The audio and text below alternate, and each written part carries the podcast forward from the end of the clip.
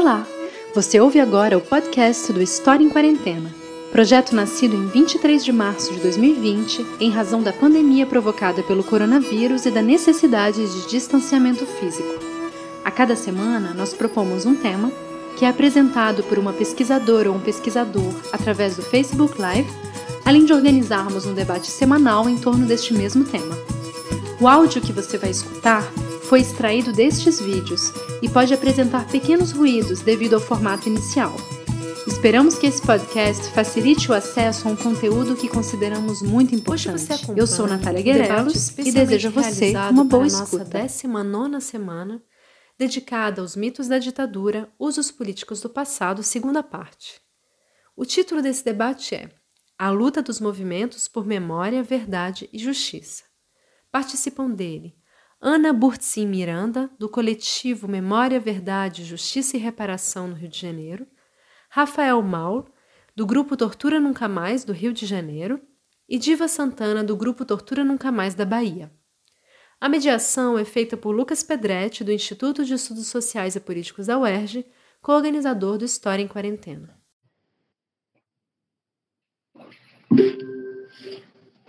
Bom, boa tarde a todas e a todos. Estamos começando mais um debate aqui do História em Quarentena, é, dando início a essa segunda semana em que a gente está debatendo várias questões relacionadas à ditadura militar, aos mitos da ditadura militar e também às disputas de memória em torno da ditadura no Brasil. E para começar essa segunda semana, uma mesa bastante especial aqui, em que a gente pretende conversar e discutir um pouco sobre a história, as lutas e, enfim, as as lutas desse, do, desse movimento social que a gente hoje pode chamar de movimento por memória, verdade, justiça, ou memória, verdade, justiça e reparação, que, enfim, é uma luta que começa ainda durante a ditadura, com os presos políticos, com as denúncias dos familiares de mortos e desaparecidos, e que, é, para conversar sobre esse tema com a gente hoje, então, a Ana Bush Miranda, que é do coletivo J Memória, Verdade, Justiça e Reparação, a Diva Santana, que é do Grupo Tortura Bahia, e o Rafael Maú, que é do Grupo Tortura Nunca Mais do Rio. Queria agradecer muito, Ana, Diva, Rafael, pela presença de vocês aqui. É, enfim, dizer que, para mim, é um prazer particularmente especial mediar mesa, porque, é, enfim, esse é um tema muito caro para mim, tenho dedicado ele na minha, na minha pesquisa de doutorado atualmente, então é uma honra duas vezes para mim estar tá, tá conduzindo essa conversa aqui com vocês. E aí vou fazer uma primeira pergunta bem geral, na verdade, que é pedir para vocês contarem um pouco é, sobre as origens dessa luta, né? Como é que se dá a atuação, enfim, especialmente desses dois setores, né? Dos ex-presos políticos e dos familiares ainda durante a ditadura e pudessem contar um pouco quais são as principais demandas históricas desse movimento. É... Ana, pode começar? Liga, liga o microfone, liga o microfone. Aninha, liga o microfone. Microfone, olha só que loucura. É, bom dia, lá, boa tá tarde, boa noite ou boa madrugada, depende em que horário vocês estão vendo. É, é um prazer estar aqui. Eu agradeço estar em quarentena. É, boa tarde, Rafael Maú. Boa tarde, Diva Santana. Lucas, com toda certeza. Olha, eu comecei a pensar sobre as origens da luta Bom, na época não se chamava Memória, Verdade e Justiça, isso é mais é, nos anos 2000 que tomou esse nome, né? Mas essa luta já começou há muito, muito tempo.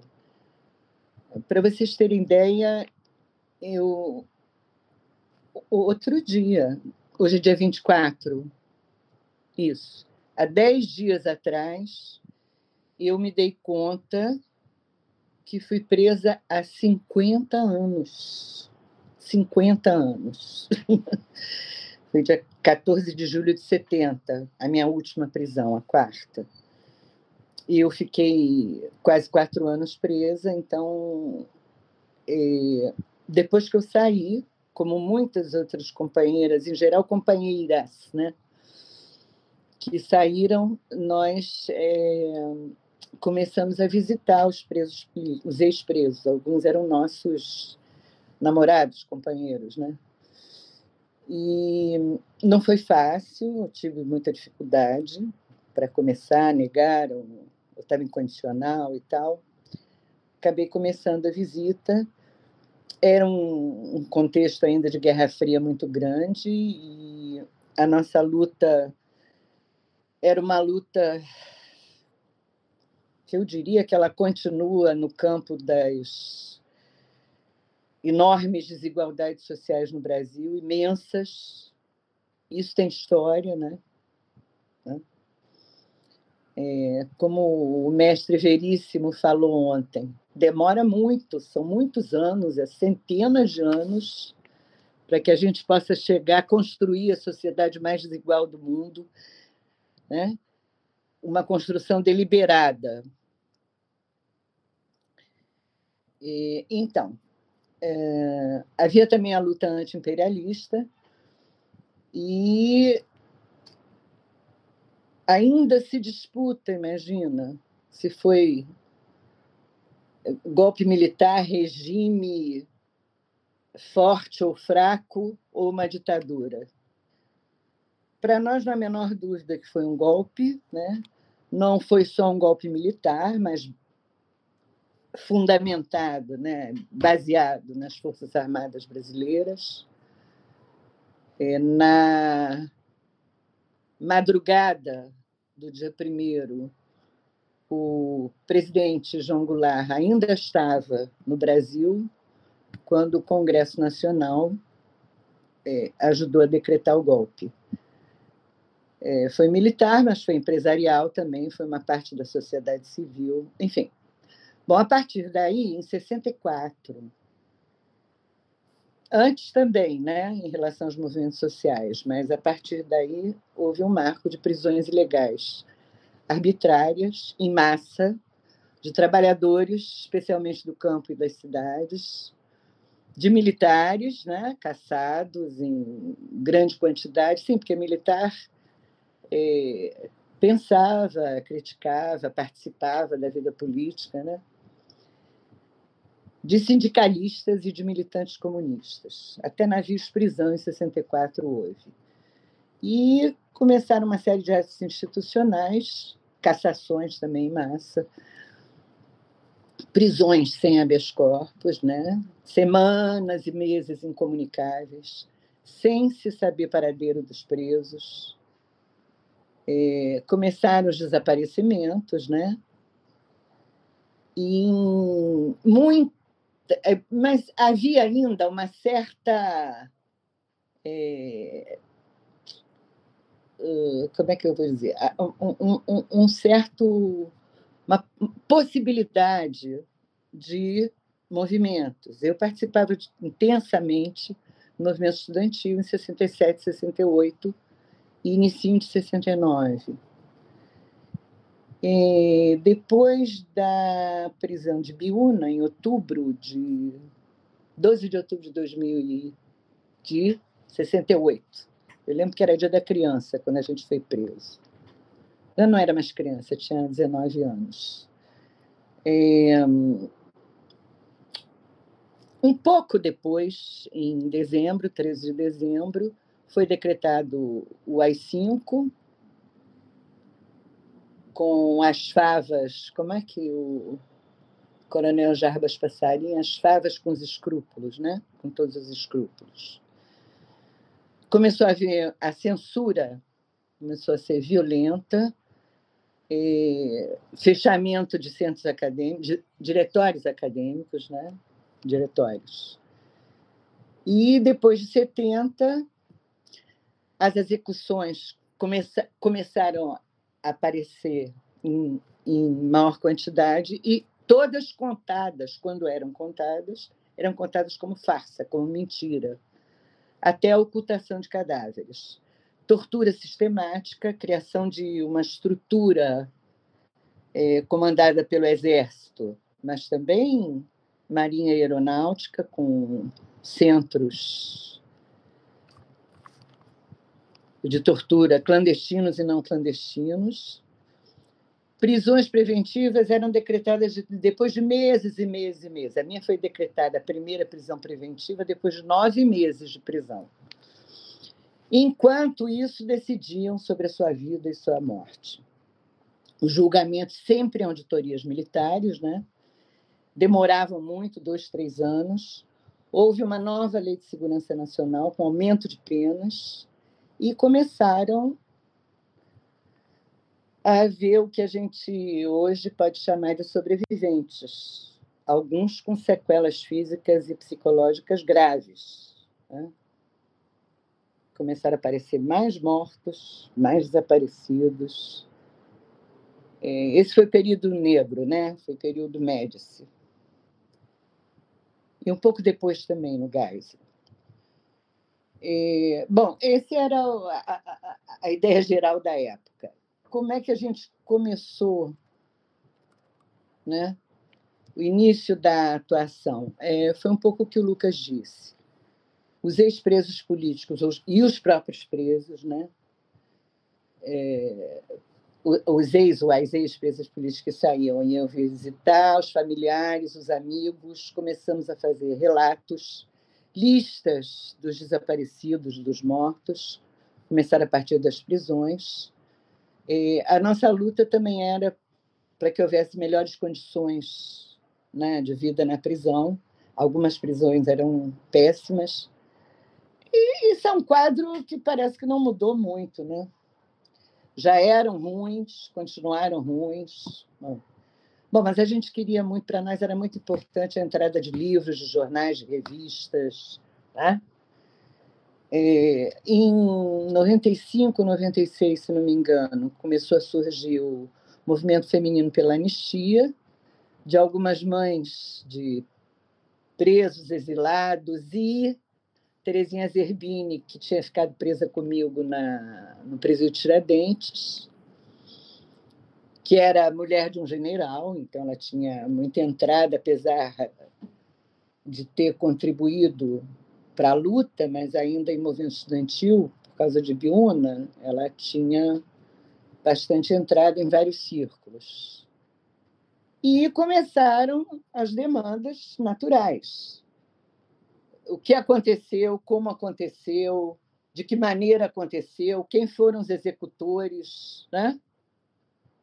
Porque a essa altura já havia muitos mortos e desaparecidos. E começaram as mentiras, as negações, os pais que iam ver as famílias que iam perguntar aos generais, né, aos militares, eles diziam: não, deve ter fugido, não se exilou. Além de denegrir, eles negavam, negavam, negavam mentiam, contavam historinhas. Não, o preso tentou fugir e aí houve um tiroteio. Imagina se o cara que está preso ele está armado. Né? Houve um tiroteio e ele foi morto. Nós, na prisão, acompanhamos alguns casos terríveis, como o caso do Bacuri, em que saiu a morte dele porque tentou fugir, né? É, é e ele estava preso no fundão do, do DOPS de São Paulo com a gente. E não conseguimos impedir a saída dele, mesmo aos berros de madrugada, dizendo que eles eram responsáveis. Um pouco como tinha havido com a Olga Benário e a Elze Evert. Tudo fica impune, né? As duas ditaduras completamente impunes. Essa negação, ela, uma parte da sociedade, e a gente vê ela hoje no governo, né? negar, negar, negar. Começaram os movimentos por anistia. É, quer que eu continue? Porque eu estou tomando muito tempo. Fico preocupada com os outros. Começaram Quer deixar deixa dos movimentos pela anistia? Oi? Quer deixar uma deixa e a Diva é, tá começa bom, a falar. Tá bom, você falou das origens, principais demandas, atuação dos ex-presos. Eu estou tentando abarcar, mas é longo. Muita coisa. Vamos volta. deixar para depois. A anistia é uma questão à parte. Vou, acho que foi, foi até bom, você trouxe um panorama super importante. Então, vou, vou passar a palavra para a Diva, para Diva, desculpa, e talvez você pudesse começar a comentar exatamente sobre essa luta em torno da bandeira da anistia. É, eu sou Diva Santana, sou do grupo Tortura Nunca Mais, Lucas, mas sou também familiar de desaparecido político na guerrilha do Araguaia. Tenho uma irmã e um cunhado desaparecidos e estou ainda conselheira da Comissão Especial sobre Mortes Desaparecidos Políticos, né, Ana? Estou ainda. Você ainda está. Né, mas tem que estar é, tá mesmo. Alguém tem que eu estar. E a Vera, eu e a Vera Paiva estamos resistindo, que não está sendo fácil. Mas é, a, a, origem disso tudo, eu acho que a Ana já foi assim muito feliz, porque ela é uma testemunha. É, eu sempre digo, Ana, que coisa boa que vocês ficaram vivas, que bom te ver viva, nome de um filme, né? E eu relembro isso todos os dias, porque ficaram para contar história. Que bom que a Inês Etienne pôde sair com vida e tentar superar o que ela sofreu e denunciar aquela casa de Petrópolis, que, aliás, hoje está até em matéria do Álvaro, Álvaro Caldas, né? isso, Inventário isso. da Resistência, né?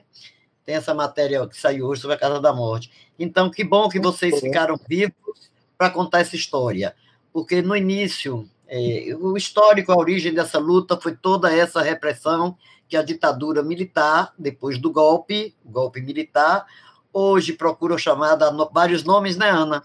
Até uhum civil e tal, eu, eu não tenho certeza. Para mim, ah, o que aconteceu nesse país foi efetuado pela ditadura militar, que é quem dirigia esse país, é quem governava o país.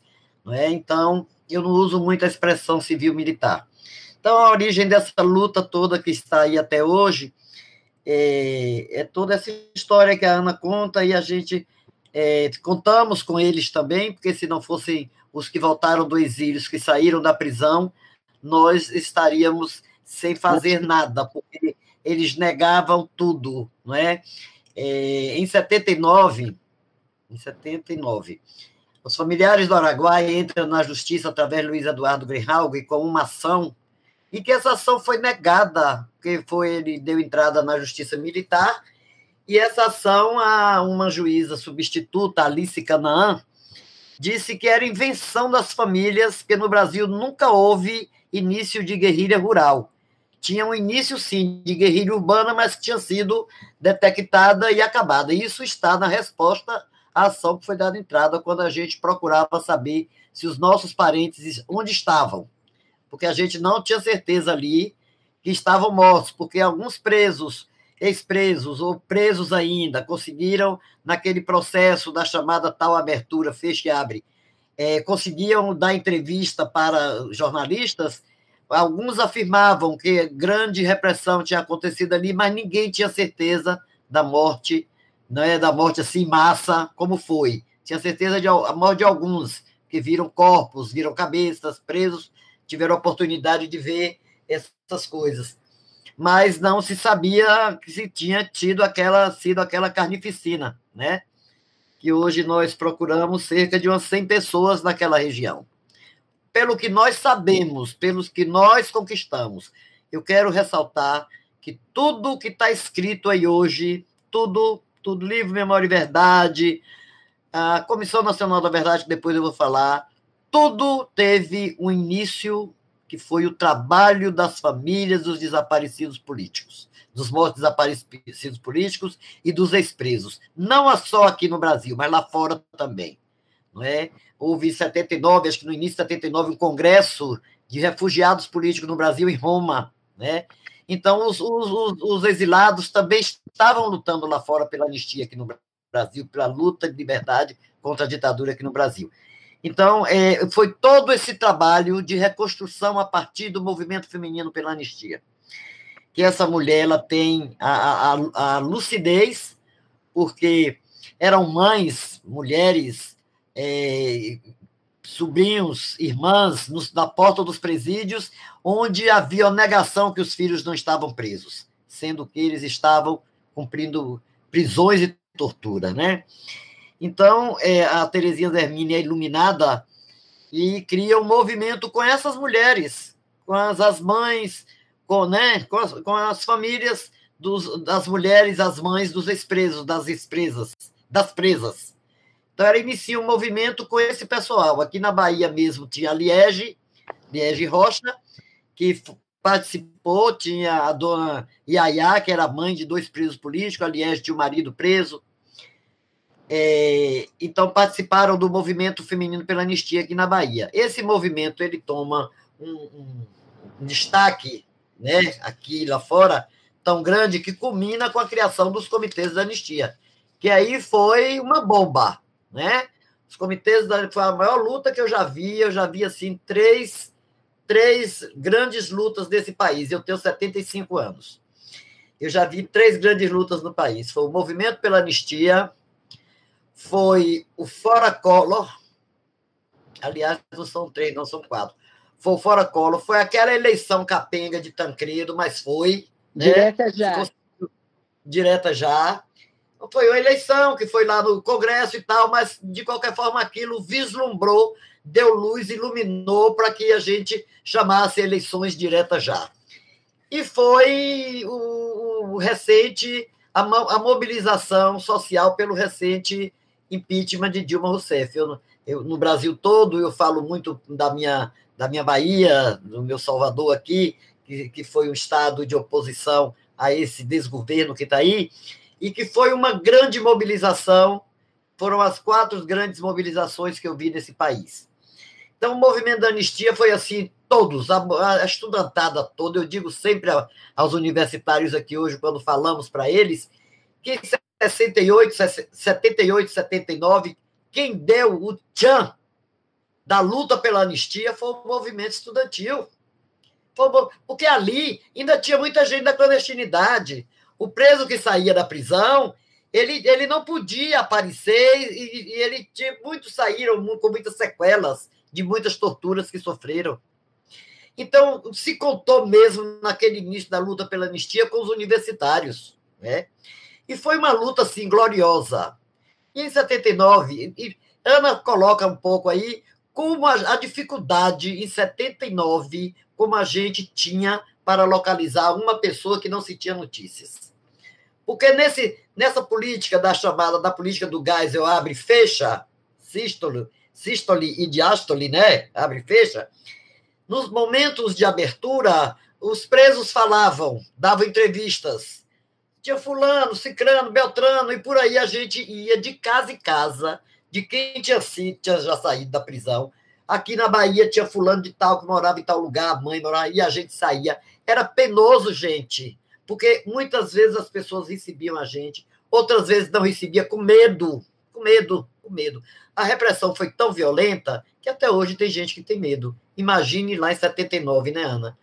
Então, a gente foi um trabalho muito penoso, principalmente das famílias, daquelas mães que hoje acho que só existem duas ou três, mas eu tive a felicidade de conviver com boa parte delas, com grande parte delas no movimento, então, aquelas mães, as mulheres, os filhos, né, que se reuniam permanentemente nesse comitê, nos comitês da anistia. E em agosto de 79 veio a anistia, que já vai completar aí 41 anos, né? É, veio a anistia. Essa anistia não foi a anistia que nós, que nós fomos para a rua, que nós fomos lutar por ela. Foi uma anistia que anistiou o torturado e o torturador, né? foi uma anistia que não beneficiou é, a todos. Ficaram vários segmentos de fora, como os chamados crimes conexos.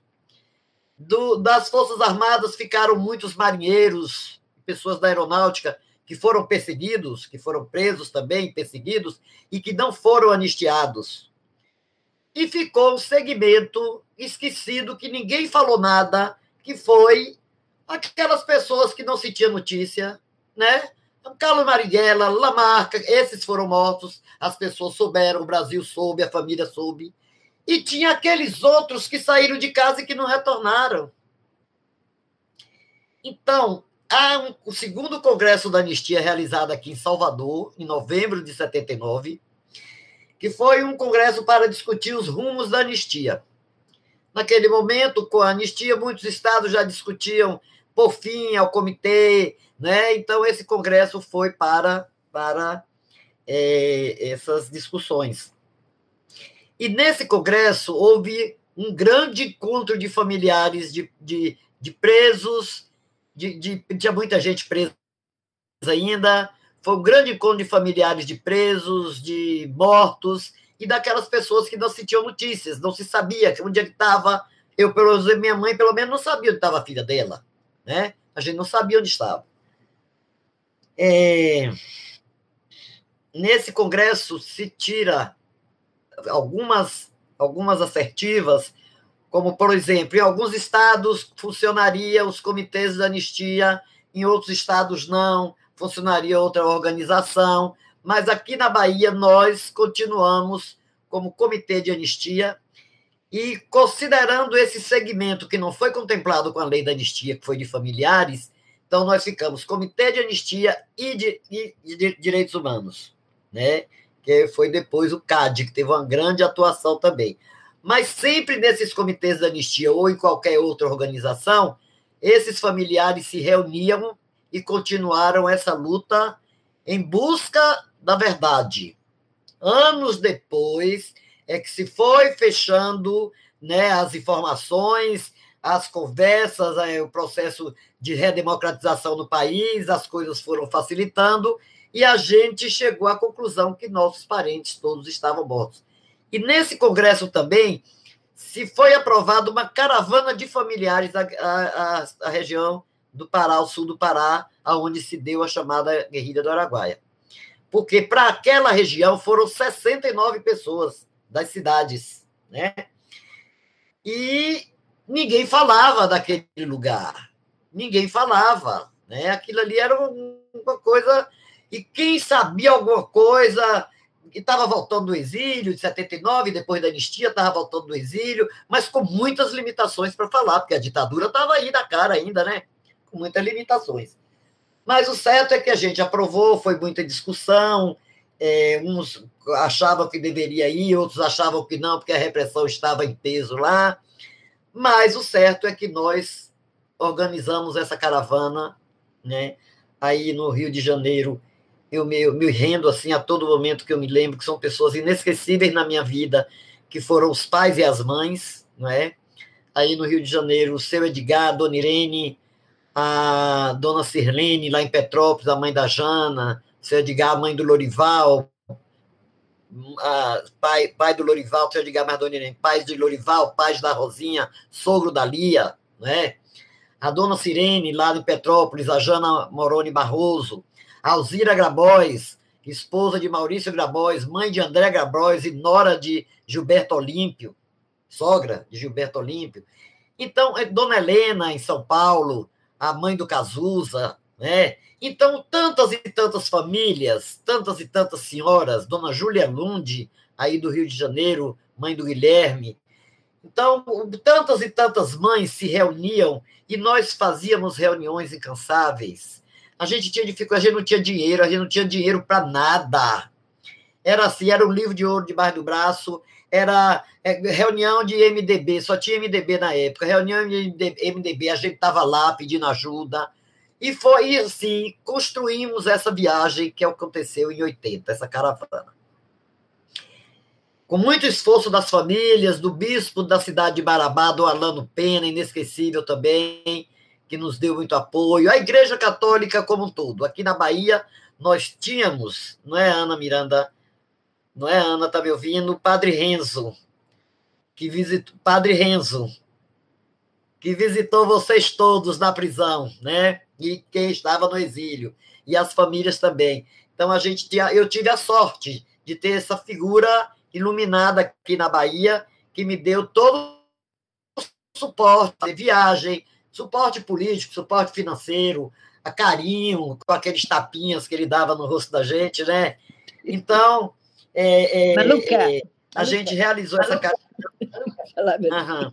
A gente realizou essa caravana com muita dificuldade. Muita dificuldade. Eu não vou, eu não vou entrar nesses detalhes, porque eu acho que a gente vai continuar, não é, Lucas, desde que você falou aí, porque são muitas, a gente tem um tempo enorme para conversar. A gente tem um tempo enorme para conversar. Mas o que eu quero dizer é o seguinte, que foi uma luta grande, foi uma luta de juntos, de, com as mãos dadas, que nós conseguimos algumas vitórias. Conseguimos algumas vitórias, não vitórias, quando eu digo assim, eu sou vitoriosa, não, é são, foram vitórias que não satisfizeram 100% a gente. Por exemplo, a criação da Lei 9140-95, que foi no governo Fernando Henrique Cardoso. Né? Essa lei, nós familiares elaboramos essa lei toda, porque nós conseguimos, na época, que cinco parlamentares formassem uma comissão especial para ajudar a gente. Esses parlamentares foram o saudoso Sigmaringa Seixas, que foi também advogado nosso, junto com o Greenhalgh, Luiz Eduardo Greenhalgh, não, Luiz Eduardo não, José Disseu, Haroldo Lima, Arildo Valadão, que é irmão, que era irmão do Ari Valadão, desaparecido no Araguai, cunhado da Áurea, e tinha um quinto que eu não estou lembrando, era, era Zé Disseu, Haroldo, Nilmário, Nilmário Miranda, exatamente. Essa comissão especial deu suporte para que a gente trabalhasse, esboçasse uma lei como nós queríamos. E apresentamos essa lei a Zé Gregori, que na época era o secretário nacional de Direitos Humanos, é, é, é, ligada ao Ministério da Justiça. E aí, Zé Gregório e Paulo Sérgio Pinheiro trabalharam, que era assessor, trabalharam essa, essa proposta nossa e deram uma roupagem diferente, um pouco diferenciada na lei. Né? Que uma das coisas que tem nessa lei que é na época que ela, que ela saiu, a gente questionou muito, é que é, o ônus da prova ficaria com a gente, com nós familiares, né? E se a gente estava procurando, como é que o ônus da prova ficaria com a gente? Mas, de qualquer sorte, eu acho que foi uma conquista, porque a lei é criada já reconhecendo 144 pessoas desaparecidas, que é diferente. O, o familiar que soube da morte do seu do seu marido, do seu filho, do seu pai. Mesmo que ele não recebeu, mesmo que ele não viu o corpo, mas ele viu um caixão. Ele viu aonde enterrou. Esse nós consideramos mortos. E desaparecidos aqueles que saíram de casa, como aí no Rio de Janeiro tem Mário Alves, tem Fernando Santa Cruz, tem tem Sérgio Landu Furtado, baianos, né? Mário Alves e Sérgio Landu Furtado, e outros tantos, é, o Alex Polari e tal, que foram presos e de lá desapareceram. Tantos e tantos assim. Então, é, é, essa lei já é criada com esses 144 é, desaparecidos. A União já reconhece responsável pelo desaparecimento dessas 144 pessoas. E a lei também forma uma comissão, onde lá na lei está dizendo que as famílias vão fazer requerimento contando sua história para essa comissão analisar. É essa lei que está aí, que analisou 434 eh, casos entre mortos e desaparecidos. E continua até hoje, porque, é, como a lei diz que o ônus da prova era nossa, essa comissão nos ajudou muito, porque ela tinha o poder e tem o poder de questionar aos órgãos militares, como na época SNI, é, é, Exército, Marinha, Aeronáutica, o paradeiro daquelas pessoas. Eles negavam, nada consta, está lá nos processos, nada consta. Nada consta. Pessoas que estavam na lei como desaparecida, eles respondiam que nada consta. Quando a comissão, que foi presidida pelo Miguel Reale Júnior, a primeira vez, a nossa representante era a Suzana Lisboa, não é? mas a gente não criou essa lei não, essa lei não foi aprovada e foi formada essa comissão e a gente abandonou, não. A gente continuava indo para Brasília, vai ter julgamento do processo de Blamarca. A gente se mobilizava para Brasília. Vamos reunir. A gente continuou mobilizado. Então, foi um momento, assim, de dificuldades econômicas e ainda de liberdades, mas foi um momento de muita mobilização dos familiares, né? Junto a isso também, após é, as eleições aí do governo Itamar, foi regulamentada a lei da anistia, né? que se cria a comissão da anistia, que nós consideramos também uma conquista fruto dessa luta, que são é que são as, as reparações e, no, por último, o pedido de perdão da União aos, às pessoas atingidas, aos perseguidos, né? aos ex-presos, às pessoas que viveram na clandestinidade. Então, nós consideramos avanço fruto dessa luta. Posteriormente, né, a gente continua lutando, tem essas, essas conquistas, mas não foi nos dito, por exemplo, a minha irmã, o meu cunhado e todos os desaparecidos, nós sabemos que a União é responsável. Mas aonde morreu, como morreu, onde foram sepultados, nós não sabemos até hoje. Então, é a debilidade da lei. Em que pese que o Brasil hoje tem uma sentença, aqui no Brasil, tem uma sentença da Corte Internacional, onde obriga a União a dizer a gente o que foi feito dos nossos familiares. Até hoje nós não sabemos. Não sabemos. Então, eu queria voltar àquela caravana de 80, região do Araguaia, que com muita repressão ela foi realizada, da qual eu participei, e eu eu tinha 47 anos, eu acho que eu tinha 47 anos na época, eu sou muito ruim de conta. Mas de meninas, chamada meninas, tinha eu, a Vitória Grabois, a Noélia, que é a irmã da Luzia Ribeiro, que foi presa no Araguaia, e uma menina do Ceará, que a gente chamou de baixinha, e que até hoje eu não sei qual é o nome da menina né, Ana, esse negócio da gente perder nome era terrível, até hoje eu esqueço. É, os outros, Lucas, eram pessoas idosas, cabecinhas brancas, eu tenho fotos, né? E nós participamos de uma, de uma viagem horrível, horrível, porque não era fácil. Não existia celular, máquina fotográfica muito menos. Alguém lá que tinha uma máquina fotográfica, não eram todos que tinham, não é como hoje. As passagens caríssimas, como sempre, só viajava naquela época a burguesia, aliás, a pobreza só começou a viajar de avião no governo Lula e Dilma. Porque antes só viajava a elite, quem não tinha dinheiro não podia viajar. Mas a gente fazia tudo, a gente dava nó em pingo d'água. E conseguimos chegar acompanhadas, acompanhadas, seguidas de, de gente do Sebastião de Moura Curió, que foi um dos algozes, torturadores, assassinos lá da, da região, né? Um dos, não foi só ele. É, de muita coisa se diz que é ele, eu acho que enaltece muito a ele dizer que, só, que foi ele. Não foi ele só, teve muitos, né? Que fizeram isso. E quem organizava tudo isso e quem mandava fazer, matar e não deixar vestígio, está aí vivo, foi denunciado, Comissão Nacional da Verdade chamou para falar, e ele disse lá o que ele quis falar, que é o Léo Sinelli. Está aí vivo até hoje, impune, impune, né? Então era o pessoal da, da, da, da, da, da, da, da inteligência, né? E ele era o chefe, ele estava sendo o chefe da inteligência. Então, essa Lício caravana. Costa também, né, Diva? Lício. Lício. Lício. Lício, Lício, Lício Maciel. Lício Maciel foi um dos primeiros militares que, que entrou na região. Foi o Lício Maciel com sua tropa, os soldados de Goiás com soldados de Goiás e do Pará, soldados recrutas e tal, Polícia Maciel. Porque ele entra, ele não entra lá sabendo que ali tinha gente de fora. Eles, eles já tinham descoberto pessoas do estado de Goiás, do Bico do Papagaio, já tinha feito prisões nessa área de, de outras organizações, e acontece que tem um preso em, em Fortaleza, e esse preso da tortura, ele fala a palavra Shangri-La, que ele teve num lugar chamado Shangri-La. Ulício Maciel, que estava em Tocantins, na época era Goiás, atrás de um casal que são desaparecidos também, que é o Márcio Beck, né? E a companheira, esqueci o nome. É, ele adentra ali no sul do Pará, Araguanã, atravessa o Rio Araguaia e vai para aquela região ali mas ele não sabia quando ele sabe que tem uma cidade que chama Xambioá. E isso ele fez a ligação Xangri-Lá com Xambioá, né? que era ainda era Goiás, hoje é Tocantins.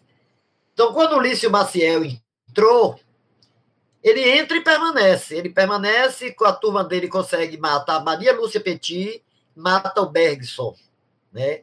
Depois vem mais reforços e fica com ele, aí ele se junta a Curió. Curió já estava lá com outras operações assiso, com outra. Curió, até jornal da Globo, até jornalista da Globo, eu já vi carteira dele, até de jornalista da Globo. né? Então esse Curió, ele ele era um cara da inteligência que ele fez várias operações, ele participou lá de Foz do Iguaçu, do Araguaia, há, há conversas do Malhães dele em outros em outros centros de tortura, né? Então é o cara que foi agraciado agora, né, recebido por esse desgoverno que está aí, que não nos representa, não me representa. Esse governo que está aí, o desgoverno, ele não me representa, porque é um homem que, que faz um discurso negando e fazendo apologia à tortura, negando tudo, negando Comissão Nacional da Verdade, negando Comissão da Anistia, negando Comissão Especial sobre Mortos Desaparecidos Políticos, e, e, faz apologia à tortura, esse cara não me representa, não me representa, nem representa a minha família. Né? Então, eu não sei se eu já falei meu tempo, a gente poderia. Não sei, não sei, Lucas, você, você, você controla aí. Eu, a gente poderia voltar a falar, né? Eu queria falar um pouco das conquistas e, e que a nossa luta continua ainda e tem coisas. Depois eu falarei sobre as nossas, a, a continuidade da nossa, da nossa luta. Vamos falar, vamos falar. Eu antes queria passar a palavra para o Rafael. É, acho que Ana e Diva já deram um, um, uma historicizada bastante densa de, desse histórico. Eu queria te perguntar, então, é, é o, o Grupo Tortura Nunca Mais do Rio é criado em 85, né? ou seja, nesse, no mesmo ano de que, enfim, é considerado nos marcos mais consolidados como o do fim da ditadura. E, e tinha todas essas demandas relacionadas, digamos assim, ao passado ditatorial, né, a verdade, a justiça, mas também tem uma atuação muito forte em relação à própria democracia que estava se constituindo, né? Então, queria que você pudesse falar um pouco, Rafael, para a gente sobre como esse movimento também olha e pensa a violência da democracia, né? Como, como essa luta é, não se trata de uma luta sobre o passado. Oi, gente, Lucas. Obrigado pelo convite. É, Para mim, pelo grupo Tortura Nunca Mais do Rio de Janeiro. Prazer estar aqui com, com Diva, que obviamente eu conheço, mas não me conhece. com Ana, que a gente se conhece. É um prazer. É, eu fico feliz, na verdade, de ter escutado antes vocês duas sobre esse sobre esse tema todo, até porque eu pessoalmente, não torturando mais do Rio de Janeiro, né, mas eu pessoalmente sou um, um ainda filho da anistia, né? Eu sou nascido em 79. Então eu não sou testemunha ocular, né, dessa história que vocês contaram, né? E, e para mim é sempre enriquecedor, né, ouvir vocês, assim como é, eu me formo muito também escutando as militantes lá do grupo, que vocês conhecem de longa data também, né? É, que, enfim, Cecília, Vitória, Beth, é, Luísa, enfim, todo mundo que está é, que tá lá ainda e todo mundo que passou por lá desde a formação do grupo, né? Flora, quem já se foi, né? Lola, é... Iramaia Benjamin, que era da Comitê da Anistia, né? Isso. Iramaia. Iramaia. É, enfim, então para mim é sempre enriquecedor. Né? É, sobre esse processo, eu vou até aproveitar uma, uma, coisa da fala da Diva aqui, porque é, eu acho que quando, a gente, quando você fala do Curió, Diva, eu acho que a gente tem algumas alguns elementos que são muito simbólicos né, na história, nessa história toda. É, e o Curió, ele é de um simbolismo, é, de uma objetividade né, simbólica muito grande dessa história. O Curió tem Curionópolis, né? O Curió... Ele, ele, criou, ele criou a cidade. Pois é. Ele recebeu é, uma terra de ouro e cidade. É, ele é uma figura que simboliza a continuidade dessa violência. Né? Uma das figuras que simbolizam, né? É, e realmente da nossa dificuldade de fazer qualquer, quer dizer, qualquer não, né? Mas a dificuldade de ir a fundo né, é, nos problemas é, e no que foi a ditadura, né, porque ele fica responsável, um dos responsáveis por ser é, por explorar, explorar, o garimpo, Serra Pelada, né, a violência toda que a gente conhece e que a gente sabe contra quem que essa violência foi é, aconteceu. Né? Então, a população pobre, negra, camponesa, né, é, que permaneceu sendo é, assassinada no período de transição, vamos dizer assim. Né? Curianópolis tem o seu processo de formação, se eu não estou enganado, durante todo o, toda a década de 80. Ou seja, enquanto a gente lutava pela transição, e eu vou colocar a gente aqui, mesmo eu sendo uma criança, eu lembro ainda dos pés das pessoas nas manifestações pelas diretas já. É uma das minhas primeiras memórias. É, é, enfim, é, então, enquanto a gente lutava pela abertura, é, Serra Pelada ia se constituindo e Curionópolis ia se constituindo né? Se eu não me engano, ela é oficializada bem no finalzinho mesmo, simbolicamente em 88, eu acho. Depois a gente confere esses dados que eu posso estar errado em alguma coisa. É... Lucas, para lhe ajudar, para lhe ajudar, Lucas, ele cria Curionópolis e é o prefeito eterno de Curionópolis. Isso. Ele foi caçado, mas foi prefeito eterno. É. E é, na, no Pará, né? enfim, né? é um, um grande prêmio. Né? Ele permanece ali na região, né? no estado. É, então, eu acho que o Curió é, é, é, é, bom a gente dizer quem é esse cara. Né? É bom a gente dizer quem foi que sentou para conversar com o Bolsonaro agora, há pouco tempo, quem ele reverencia, é, que não é só uma questão de ditadura, é uma questão que está ligada exatamente à pergunta do Lucas da continuidade da violência do Estado. Né? Ele permaneceu né, intocado, intocado durante todo esse período. Assim como Lício também, que, que Diva fala, que foi chamado pelo Bolsonaro, quando o Bolsonaro ainda era deputado, para falar na Câmara dos Deputados e é, confessou é, algumas execuções, entre elas eu sempre, eu sei que é, é, é, um, é um erro de memória meu, né? Mas eu sempre lembro do, do André, porque essa notícia foi dada por Vitória, né, para mim, né? Eu fiquei, eu soube antes pela Vitória e depois pelo pelos jornais da presença do Lício na, na no plenário da Câmara. É, Vitória Grabois, irmã do André e companheira do Gilberto e é, filha do Maurício, né? Então, é, é só coloquei isso assim só para a gente ter esse, esse, esse aproveitar esse esse lugar simbólico do Curió.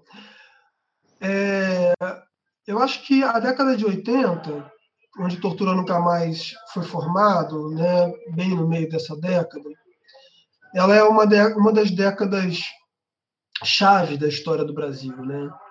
É, primeiro uma década por um lado muito muito bonita, muito forte de lutas. Eu acho que a gente precisa né, não comprar a ideia de que é a década perdida. Acho isso um erro né, da leitura histórica, considerar que é a década perdida. É, né, a, histori a historicização que, que Ana e Diva fizeram, eu acho que já é perfeita, assim. É, queria lembrar, assim, de, de intrusão, né, de, de um dos debates, eu acho, do Comitê Brasileiro pela Anistia, que eu acho que quem poderia falar melhor são vocês mesmos, e é, lembro também da, da Bisoca, né, da Elisa Greco, eu acho que fala disso bastante, né, que uma das questões era o desmonte do aparato repressivo, né, é, e, e como esse desmonte ele de fato não aconteceu, né, ou se aconteceu pouco aconteceu, a gente até hoje não teve, por exemplo, uma coisa muito pequena, que parece pequena, mas não é, e também é, representa uma ponta de um iceberg aí bastante simbólico, que é, por exemplo, a revisão dos próprios currículos militares das academias militares. Né? A gente até hoje tem torturador sendo homenageado, né? presidente ditador, torturador sendo homenageado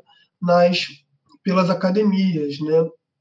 Então, isso também é, é, é, não é qualquer coisa. Né?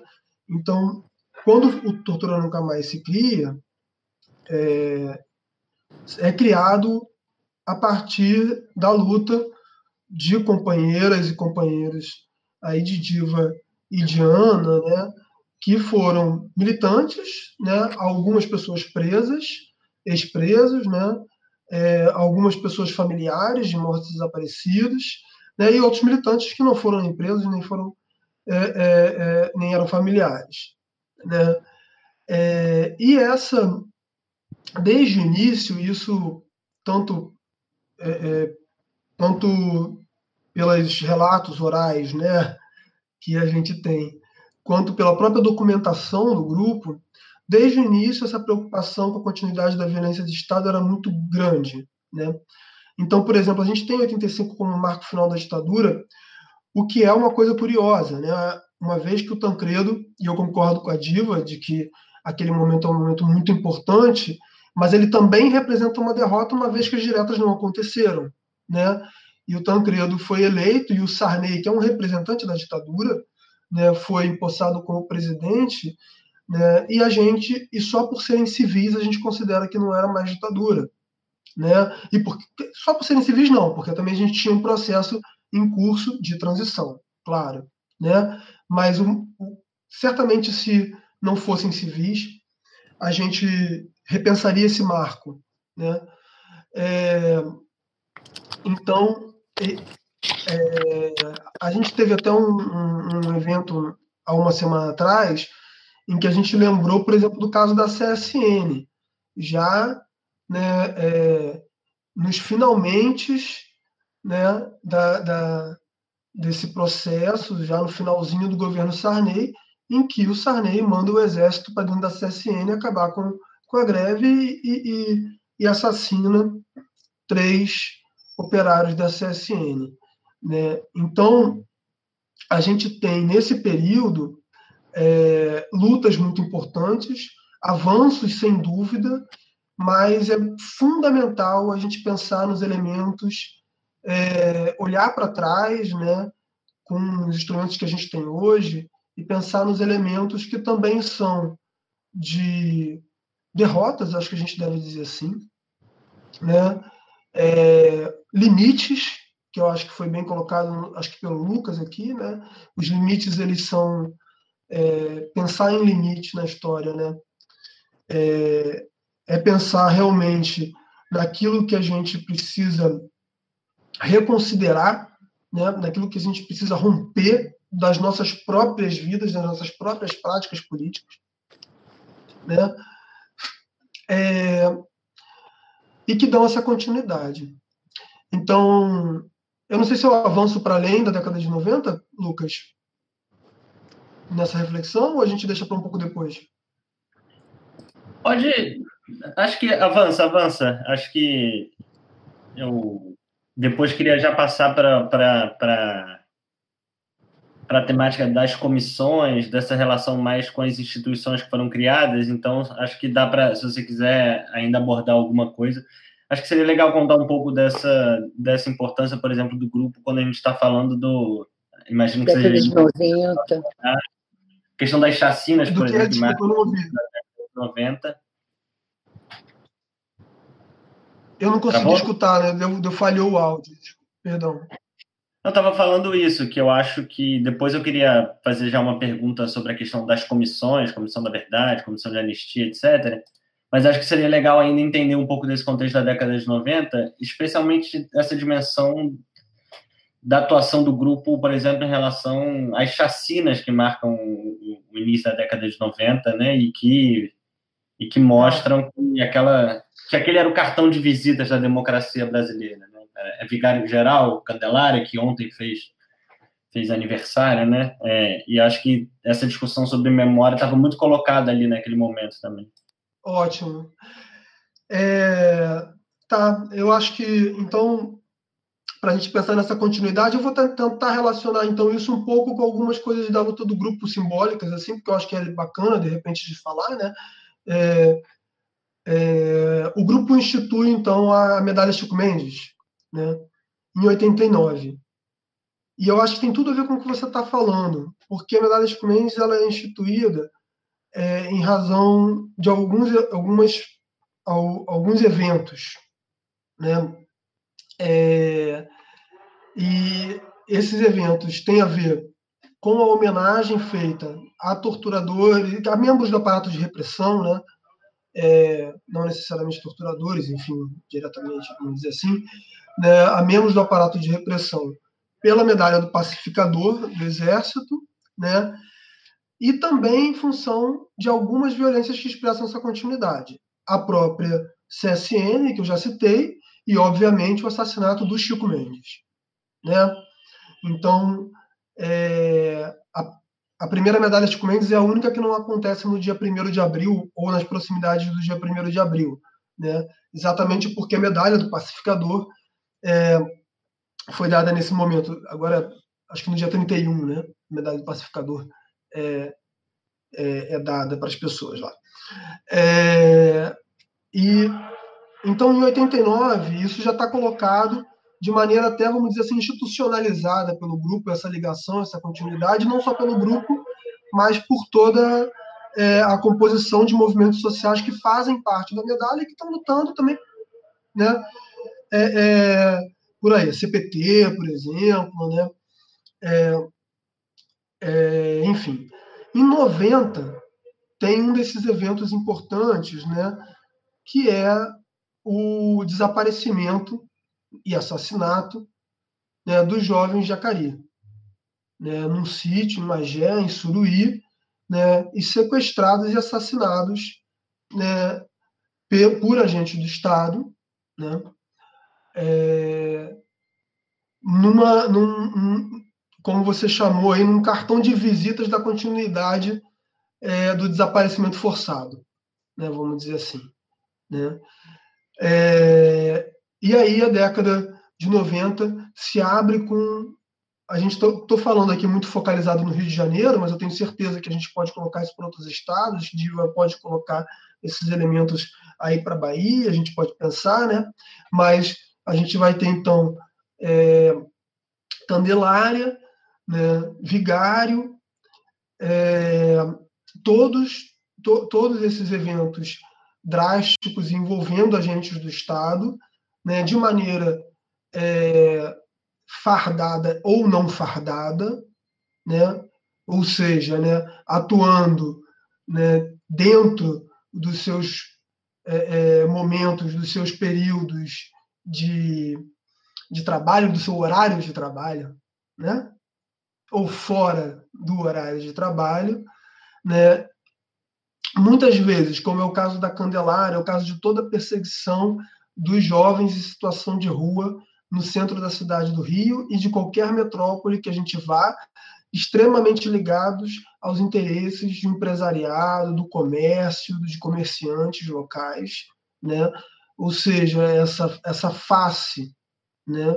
Que é uma face também que hoje a gente vê mais corporificada nas milícias, mas que está lá na ditadura, na formação dos grupos de extermínio. Quem fala sempre muito bem sobre isso é o professor José Cláudio da Rural. Eu acho que tem muita gente boa para falar sobre isso, além dele também, muita gente para falar sobre isso. Né? A gente tem material aí para vasto né? de estudo. Né? É e de luta, né? É, diga, diga, Ana.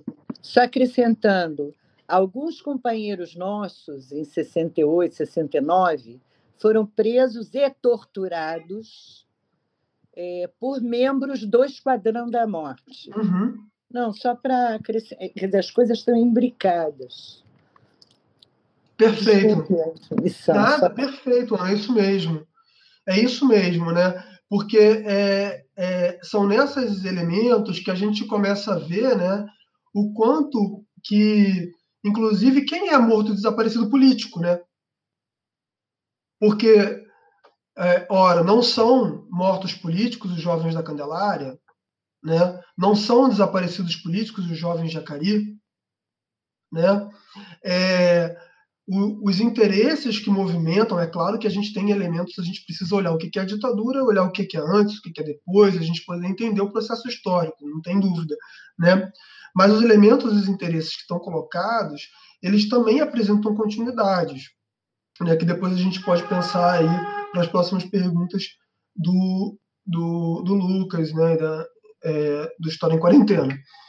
É, então, ao longo da, da, década de 90, a gente vai ter é, vários, vários momentos né, é, é, importantes disso. O processo da Operação Rio, que inclusive foi né, é, tema aí que a Cecília se debruçou para estudar exatamente para entender esse processo, né, o que, que a Operação Rio é, simbolizava naquele momento, né, gratificação faroeste, né? O que, que isso significa na manutenção da violência do Estado, né?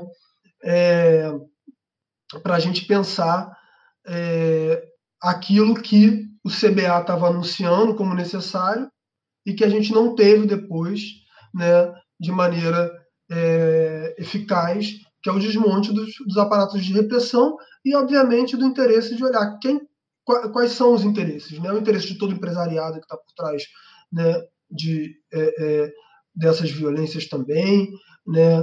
os, os, grandes acordos políticos que a gente tem, enfim, que aí tem, tem, tem uma vasto, um vasto debate para a gente fazer, e que está até hoje, claro, que com é, nuances né? É, é, mais ou menos é, graves, mas está até hoje colocado aí, não é à toa, aqui no Rio de Janeiro de novo, que as portas desse período foi, foi dada com uma intervenção militar no, no Estado. Né? Isso também não, não me parece à toa. Né? Mas passo aí a bola. Eu, a gente volta nisso, mas aí eu queria antes retomar um, um aspecto que apareceu muito na fala da Diva, é, que tem a ver com, com as possibilidades e os avanços desse movimento também ao longo desses 30 anos de Nova República, e aí queria que vocês comentassem especialmente é, a visão é, de vocês sobre essas três, esses três grandes órgãos né, que foram constituídos ao longo desse período para tratar do tema. A Comissão Especial sobre Mortos Desaparecidos, de 95, a Comissão de Anistia do início dos anos 2000 e a Comissão Nacional da Verdade, de 2012.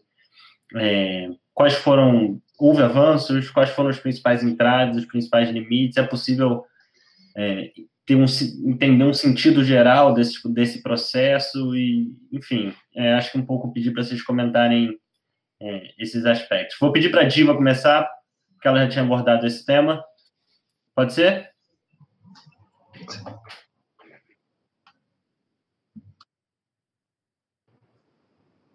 É, eu quero pegar um pouco aí o companheiro Rafael falou, é, a gente tem muita história para contar, né, Rafael? Construção dos CBAs, dos grupos Tortura Nunca Mais, das entidades aí, mas eu queria pegar um pouco aí, eu considero, as tímidas, tímidas, os tímidos avanços que nós temos. Mas a gente, você é historiador, não é, Lucas? Você é historiador, não é? Então você Sim. deve acompanhar que, desde a República, nosso governo sempre foi um governo de acordos nós nunca tivemos uma plena liberdade e independência. Todos, o governo Lula, o operário no poder, que foi inédito nesse país, mas foi também acordo, foi feito acordo também. Se não fizesse, esse poder dominante no nosso país, ele é muito arraigado. Né? E você vê que é um poder dominante que não é a maioria, é a minoria, mas ele detém as decisões né? Quando se fala de Sarney, que lá apoiou militares e tal, Sarney fez parte da nova república. Sarney estava. Eu vi Delfim Neto essa semana aí, numa entrevista com Bial, é um democrata hoje. Quer dizer, gente, quando houve a cumbre aqui no, no, no que foi realizou aqui em Salvador, Fidel Castro veio para essa cumbre é, latino-americana, né? Foi o encontro latino-americano dos, dos países dos países ibéricos. Então, estava é, também aquele homem lá do Peru, aquele carrasco lá do Peru, que acho que já foi até morto, né? Não esqueci o nome dele. E Fidel Castro, numa reunião com a gente, disse o seguinte: que ele estava no centro de convenções, no, no meio de, de presidentes desses países que estavam aqui nessa, nessa, nesse encontro, nessa conferência, e pareciam todos com cara de estadistas, de republicanos, de... e é isso. Hoje, hoje que a gente conseguiu avançar um pouco nessa questão da democracia, nós estávamos, gente, com uma democracia em curso. Nós não tínhamos ainda uma, uma democracia consolidada. Mas eu quero lembrar que desde a República até agora foi o maior tempo de democracia que esse país viveu. Lucas, que, que lê história, deve saber disso melhor do que eu. Foi o maior tempo de democracia, foi esse que nós vivemos. Né? Então, nesse menor tempo, e isso é fruto da luta do povo brasileiro, isso nada nos foi dado de graça. A gente considera avanços o que se o que se conseguiu fazer. Nós estamos aqui no campo restrito falando da questão da memória da verdade e da justiça. E tudo que o Rafael fala, né, as chacinas continuam, os desaparecimentos continuam, a tortura, que é uma que é crime, crime no Brasil, crime inafiançável, crime de lesa humanidade, crime internacional, a tortura continua nos presídios. E o pior que eu acho é a banalização dessa tortura porque é mostrado nos vídeos as pessoas com as caras inchadas ao serem presos, porque antes bate para depois prender, né? Então isso continua, isso é fruto de quê? Resultado de quê? Da impunidade, meu amigo, de impunidades, né? Torturadores e criminosos confessos não é? Eu, são coisas assim inéditas. Eu confesso, Lício Maciel diz, eu matei fulano ciclano, como você disse. Curió diz, eu matei Raul, matei tal. Diz na frente da juíza, na frente da nossa cara. Ele diz isso. E não tem nada. E não tem nada. Você viu agora, né? É, é, é, a mulher que foi para prisão domiciliar sem foragida. Quer dizer, são aberrações que a gente vê nesse país e que, que, que são inaceitáveis, né? São inaceitáveis.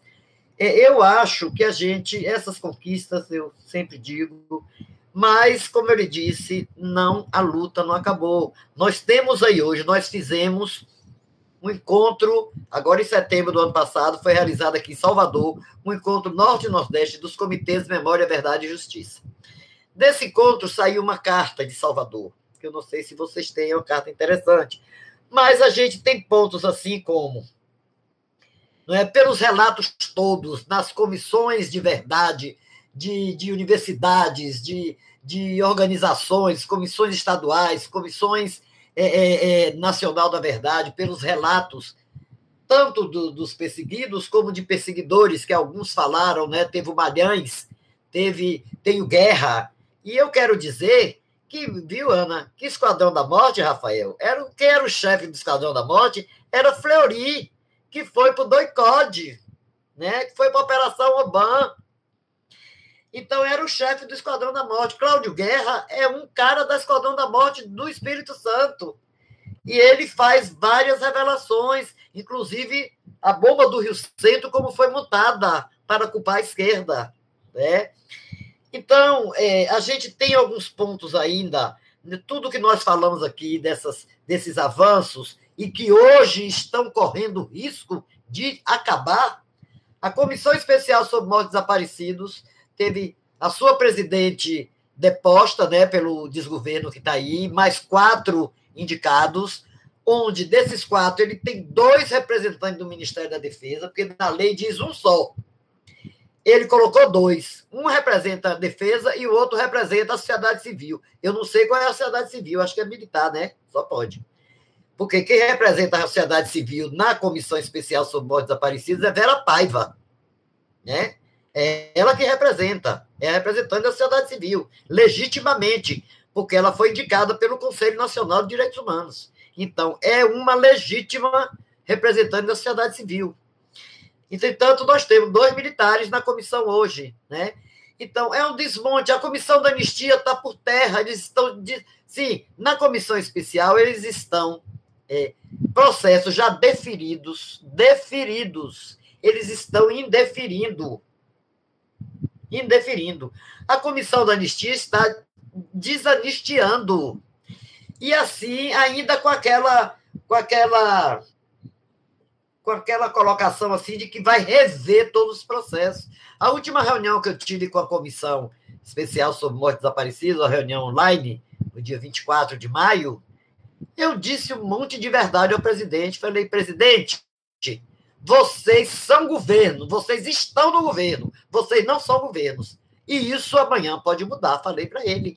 É, por essa comissão, presidente, já passaram pessoas notáveis o senhor está dizendo que vai rever deferimentos de processos. Aí eu falei do Miguel Reale Júnior, falei do Marco Antônio, falei do Belisário, falei do, do, do, do Pinot, né? falei de, do Nilmário. Essa comissão já passaram pessoas notáveis. E o senhor está dizendo que vai rever. É representante do, do, Ministério Público, a doutora Maria Eliane, pessoa assim de maior respeito, que foi representante da comissão cidadã do, do Ministério Público Federal. Então, o senhor está dizendo isso, isso é uma cinte. Quer dizer, eles estão querendo desmontar tudo o que foi feito e estão conseguindo. A comissão da anistia está lá desanistiando gente, não tem mais nenhuma repercussão, porque as pessoas que estão lá não reconhecem que houve perseguidos.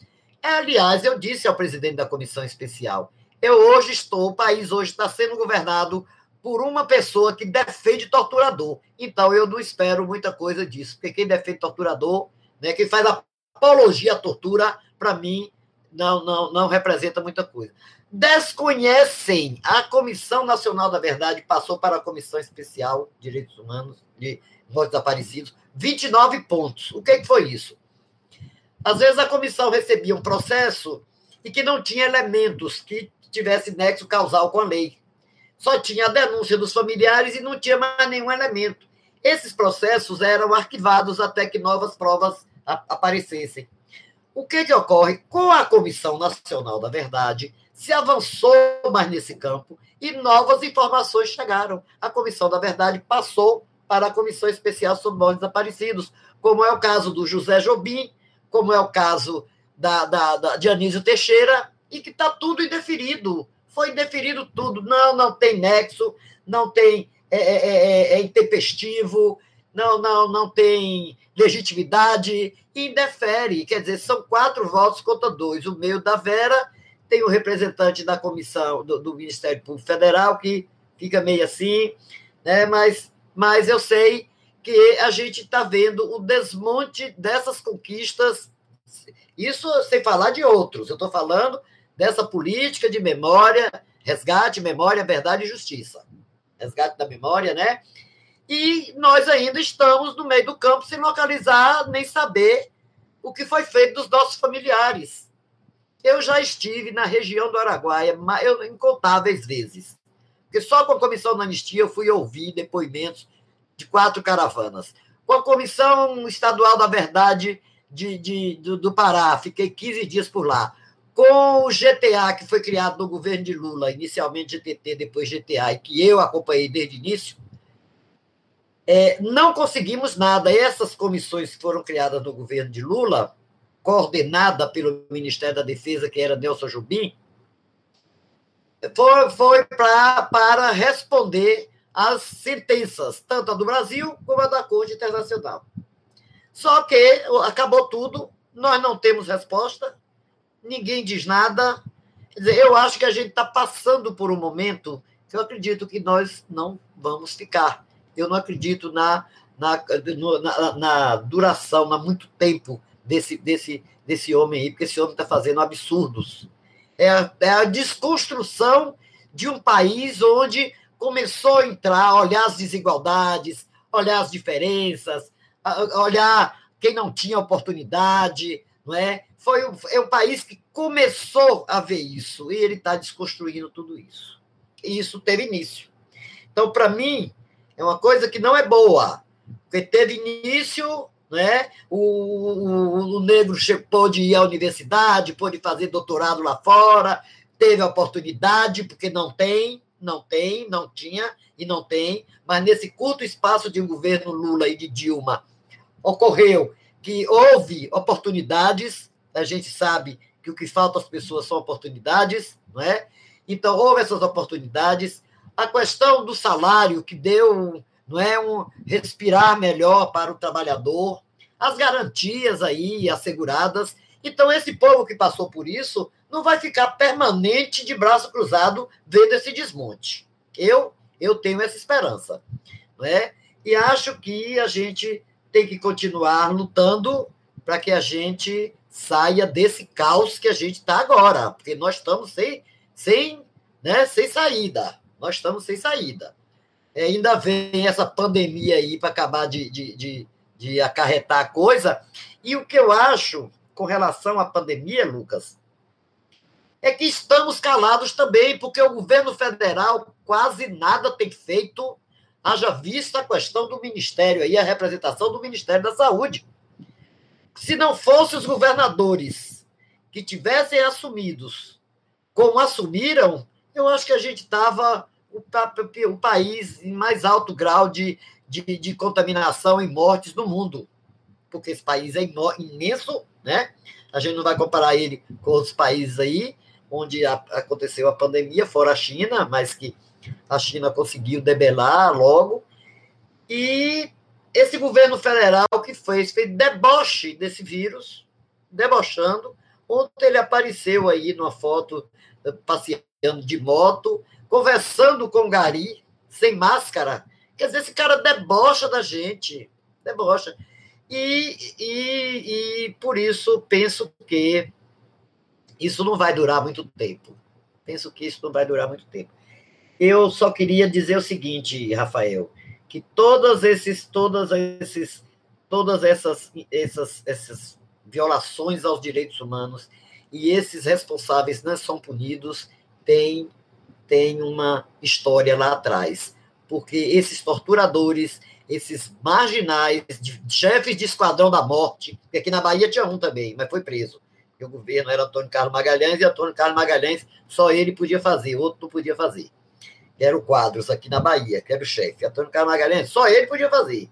Ah, os, os, os asseclas dele ali, ó, não podia não, ele dizia alto lá, isso aí é, você não é para mim.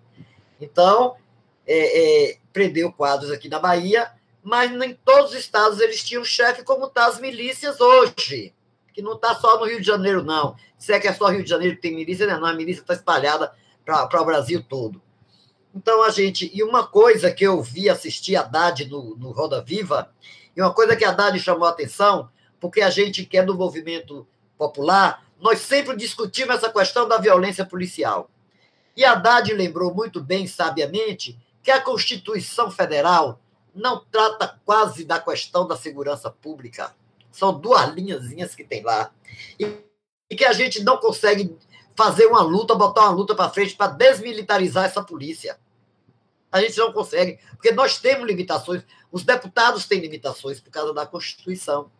Mas eu acho, e aí eu voltando para esse encontro que teve aqui, nós tiramos como frente de luta revisar a lei da anistia, conforme o projeto da deputada federal Luiz Erundina, né, que está lá parado, revogar a lei de, na, lei de Segurança Nacional, pelo imediato cumprimento das recomendações da Comissão Nacional da Verdade e das comissões estaduais e similares, que tem das universidades e de outras organizações, punição aos golpistas e, go e torturadores da ditadura militar, é, punir exemplarmente os agentes de Estado, empresas e pessoas envolvidas em tais crimes imprescritíveis e de lesa humanidade, e desmilitarização das polícias.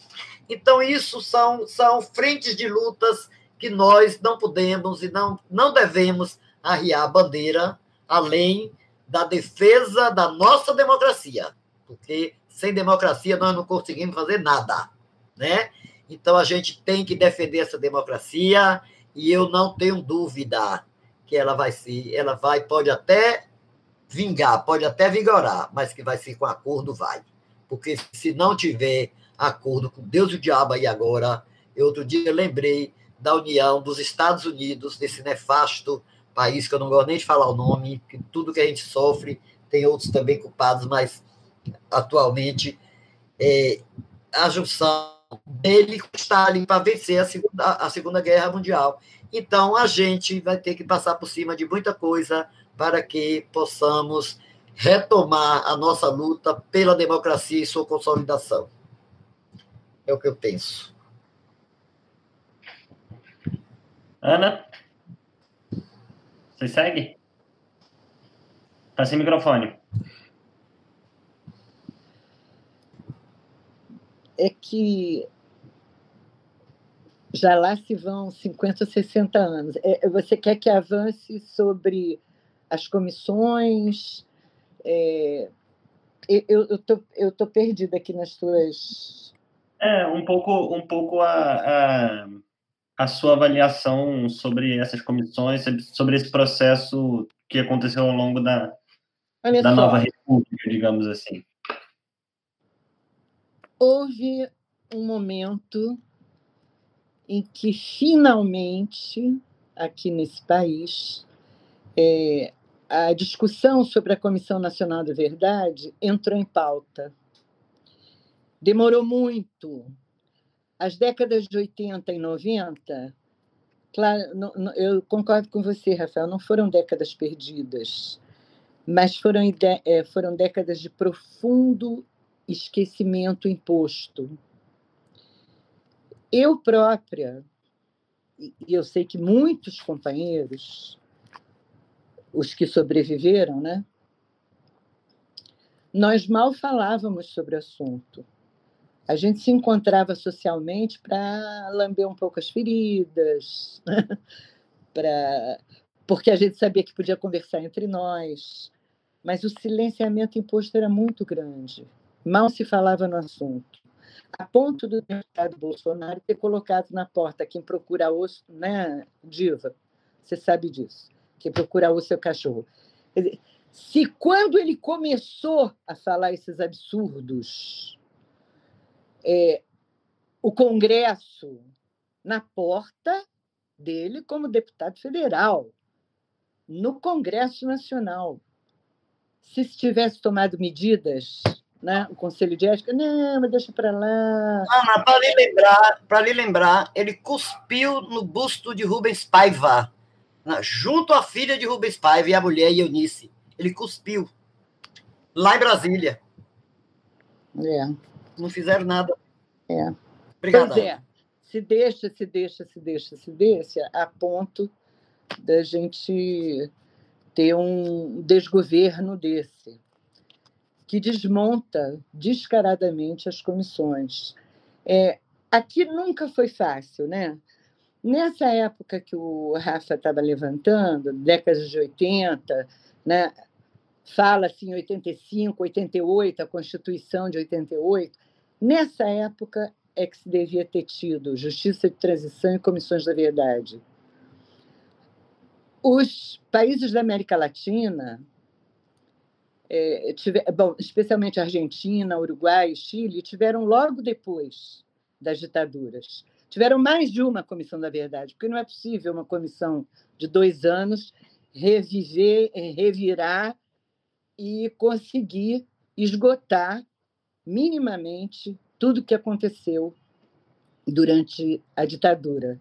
Aliás, a comissão de anistia é, ela ela abarca de 1946 a 88, então ela é bem ampla. Claro que ela focou onde houve maiores, né, graves violações de direitos humanos, que foi durante a última ditadura. A outra ditadura que nós tivemos, que matou, é, suicidou, torturou, mandou grávida para campo de concentração, também ficaram todos impunes. Qual é o recado que isso passa? Pode torturar, pode matar gente público, tá tudo bem. Não vai acontecer grande coisa com vocês. Não é esse o recado que existe? Bom, mas isso não vem à toa. É, é, eu sei que tem uma discussão de civil, se foi a ditadura, foi civil, militar. Eu prefiro empresarial, porque eu sabia muito bem, e o Cláudio Guerra fala disso, que eles recebiam por fora. Quem trabalhava para a Doicode recebia uma grana por fora. Né? Ele era policial civil, ele era delegado do Esquadrão da Morte, Espírito Santo.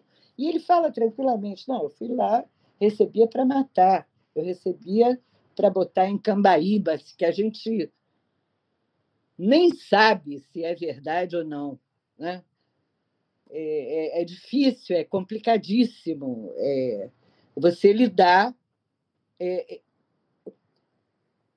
com coisas que você precisa saber e não sabe. A nossa história é cheia de lacunas. A nossa história, a história do Brasil, é cheia de negações, como a Diva falou, desde a República.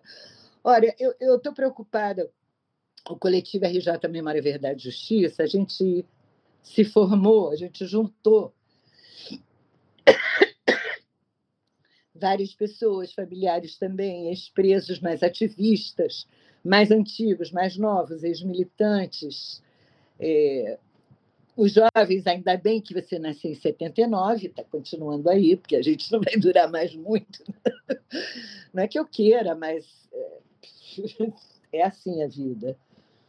É, é, em 2011, então, fomos um dos primeiros coletivos a se formarem, já como Memória, Verdade e Justiça, é, bastante em função da criação da Comissão Nacional da Verdade.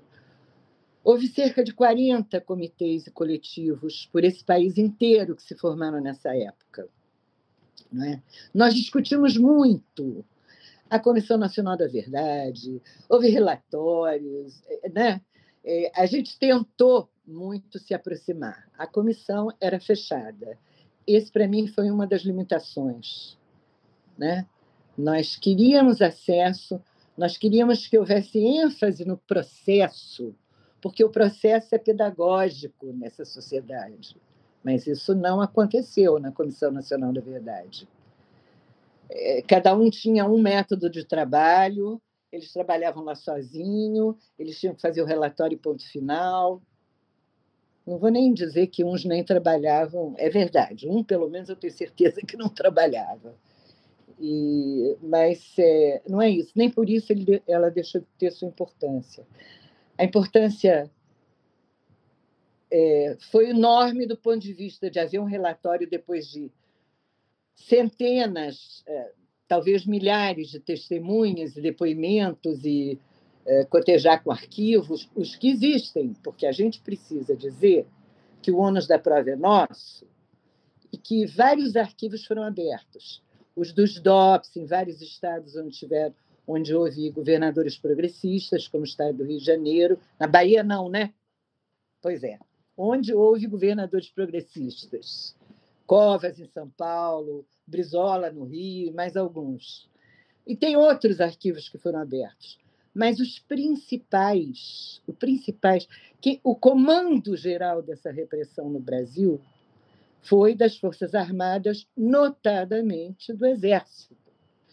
E o Centro de Informações do Exército, o Centro de Informações da Marinha e os arquivos do CENIMAR, do CISA e do CIE, da Aeronáutica, continuam fechados. Então, é, muita coisa que a gente já poderia saber continua sendo negada mas não só as famílias, aos militantes, aos amigos, a sociedade brasileira. Né? Isso aí é, é, é, é uma coisa. Como é que é, a guerra, os arquivos da Guerra do Paraguai ficaram fechados durante mais de 150 anos? Questão de segurança nacional. O que será que foi feito né, na Guerra do Paraguai que a sociedade não pode saber? Se ela não pode saber, ela não pode fazer uma crítica, ela não pode dizer, não, mas isso não foi certo, isso foi correto, isso não foi, não é? ficaram permaneceram fechados durante mais de 50 anos. E assim são os principais arquivos da ditadura, continuam fechados. Bom, no entanto. Só para lhe ajudar, Ana, só para lhe ajudar, só para lhe ajudar, só para lhe ajudar, desculpa. Sim, sim e vai. também foram feitos com verba pública. Entendeu? Mais é importante, claro. foram documentos construídos com verbas públicas. Obrigada, Ana. Só para. Nada, é, tem toda a razão. São agentes públicos. Né? A verba é pública. É isso mesmo. O livro Orville, livro ao contrário, cheio de mentiras e que tem várias coisas que ninguém nunca soube, foram construídos por agentes públicos dentro do Centro de Informações do Exército, né, a partir de, é, dos soldos que eles ganhavam. Bom, é, eu acho que a CNV teve um enorme mérito, que é, de alguma forma, ter um relatório mostrar ao mundo e à sociedade brasileira, especialmente, que durante a ditadura se instituiu o terror de Estado. A violência era a norma. Mas isso bem documentado, né? não é eu digo que sim, eu digo que não, a partir de milhares de depoimentos. A estrutura do Estado brasileiro é responsável por gravíssimas violações de direitos humanos. Né? E também é, ela enunciou, deu nome aos torturadores. Isso é importante, né? porque um ou outro a gente sabia, mas não sabia direito, mas está lá. Os nomes estão lá. Isso adiantou até hoje? Não mas não deixa de ser um constrangimento. Agora, eu queria ir um, um, um pouco adiante. E, um,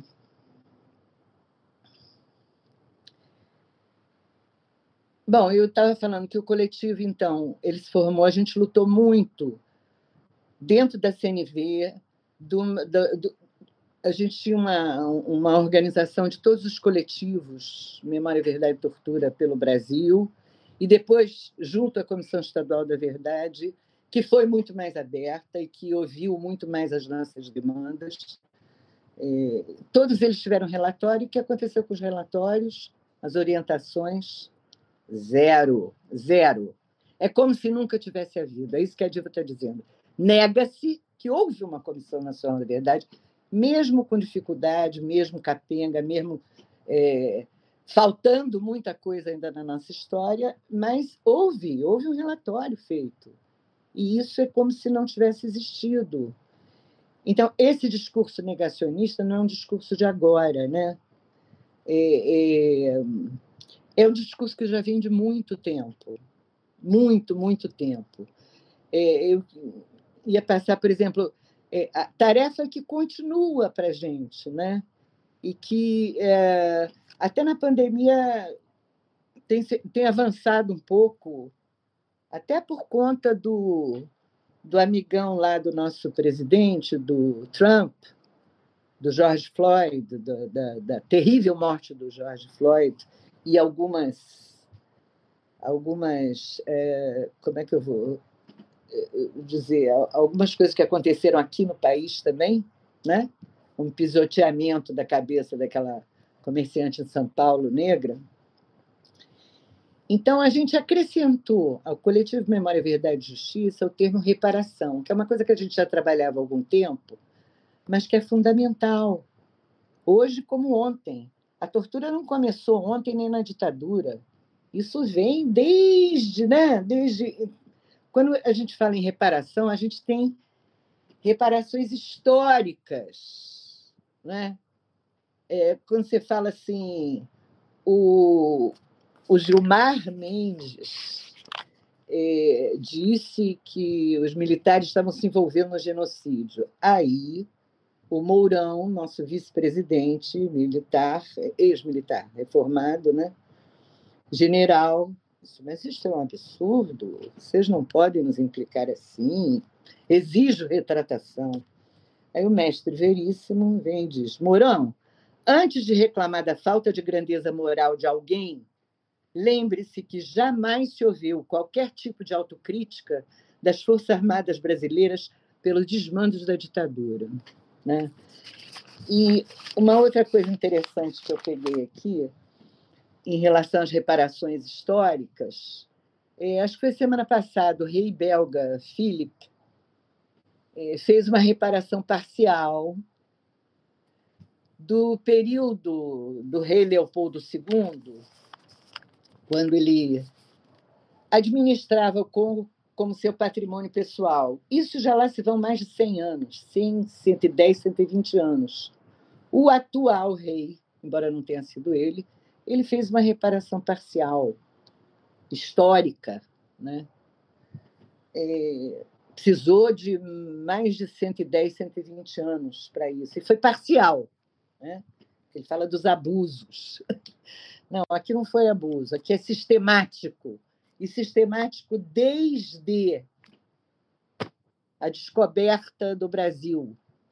Essa narrativa já é complicada. O que é? O Brasil estava lá, bonitinho, aí os portugueses vieram e falaram assim: oba, vamos descobrir o Brasil. Ah, aqui existiam várias nações né, vivendo. Bom, então, sobre índios, genocídio total. Né? Depois da descoberta do Brasil, houve genocídio indígena. É, a reparação sobre a escravidão, sobre a libertação dos escravos, que não foram libertados um dia maravilhosamente pela nossa querida princesa.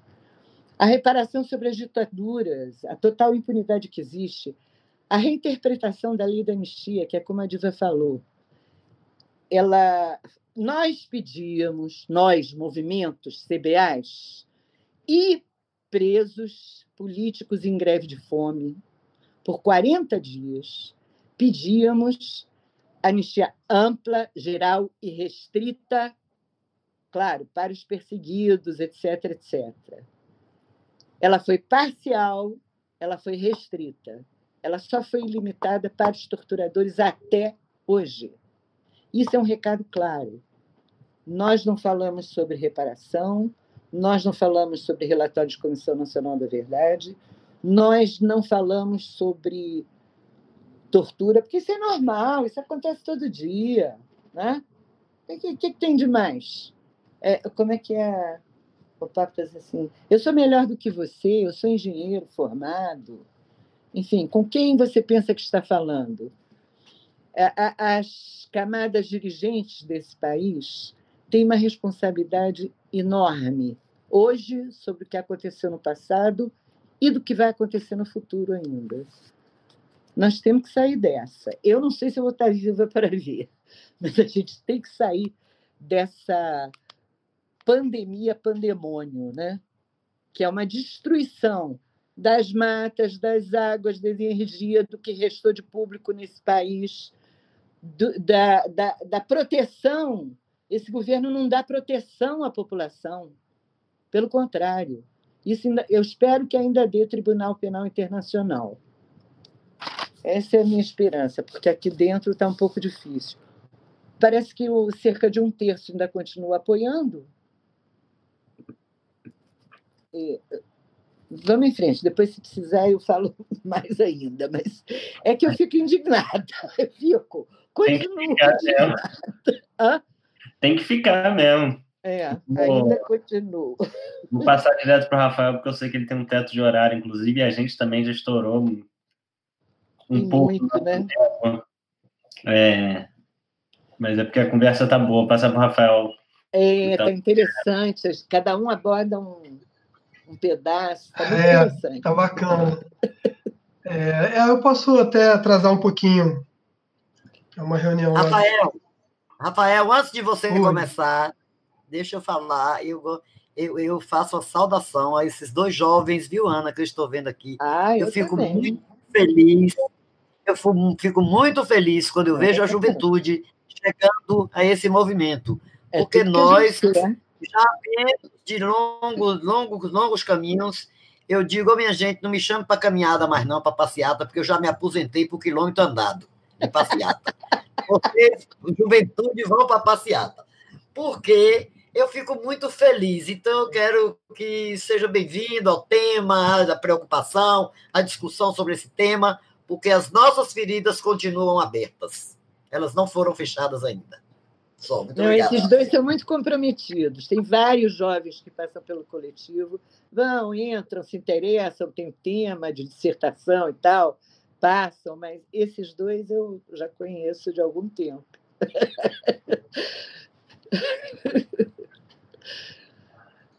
Não, tá, tá ótimo mesmo. É... E... Isso anima, né, Enfim, Isso anima. Anima, né? Eu tenho. É, Para mim é muito instigante, na verdade, o debate que está colocado e as questões que foram colocadas. Agora, a Ana pegando essa questão mais ampla, né? Porque eu eu sempre estou aqui como militante de Tortura Nunca Mais, né? Mas eu também sou historiador, só que eu estudei abolição, eu nunca estudei ditadura como historiador. Hum. Né? Meu, minha, meu trabalho, minha pesquisa é abolição. Então você abolição, sabe. Agora tô, né? Então você então, conhece as narrativas, né? É, pois é, assim, eu acho que quando a gente está discutindo essas questões, a gente está discutindo é, as questões mais profundas da história do, do país, né? É, só que localizado também no momento histórico que a gente está vivendo, e tem alguns marcos importantes mais recentes, né? Que é, no nosso caso, quando eu falei né, que a década de 80 é uma, uma das décadas chaves, porque a gente tem na década de 80 o final da ditadura no Brasil, o processo de, de, de é, fim da Guerra Fria, ascensão do neoliberalismo. A gente não passa impune por nada disso. Por nada disso. Nada disso. Né? É, num, eu vou ser provocador de uma maneira horrorosa para depois me, me, me desculpar. Mas, num certo nível, todos somos neoliberais. Porque o neoliberalismo tem uma vitória histórica, cultural, profunda, né? inclusive na nossa forma de fazer política. Né? Sobre como a gente se relaciona com a institucionalidade, como a gente pensa a cidadania. Né? Então, isso é um debate super profundo. É claro que eu me desculpo logo após, porque a gente luta contra o neoliberalismo e a gente também faz reflexões. Também já faz né? tempo. E também ele faz... só foi um pouco retardado no Brasil por causa das lutas. Sim, sim, sem dúvida. desde 89 que o Collor. Sem dúvida, sem dúvida. Sem dúvida. É, mas é isso, são questões muito importantes, como essas questões estão imbricadas no mundo e na, e na nossa realidade, né, e no nosso processo, que tem essas questões que a Ana está colocando, que são fundamentais. Quando você fala do Paraguai, o que aconteceu no Paraguai foi genocídio, é o nome, né? É o que já acontecia antes no Brasil, né? E nos outros territórios é, colonizados, né? É, é genocídio é, que a gente pode colocar hoje em dia, a gente até consegue é, apro aprofundar mais, talvez, alguns debates, né? Mas é, um genocídio negro, indígena, pobre, trabalhador. Né? A gente aprofunda mais hoje o debate, ainda bem, com questões de gênero, com questões LGBTs e outras, regionais, né? mas é, essas marcas são quem finge que não vê tem motivo para fingir que não vê, né?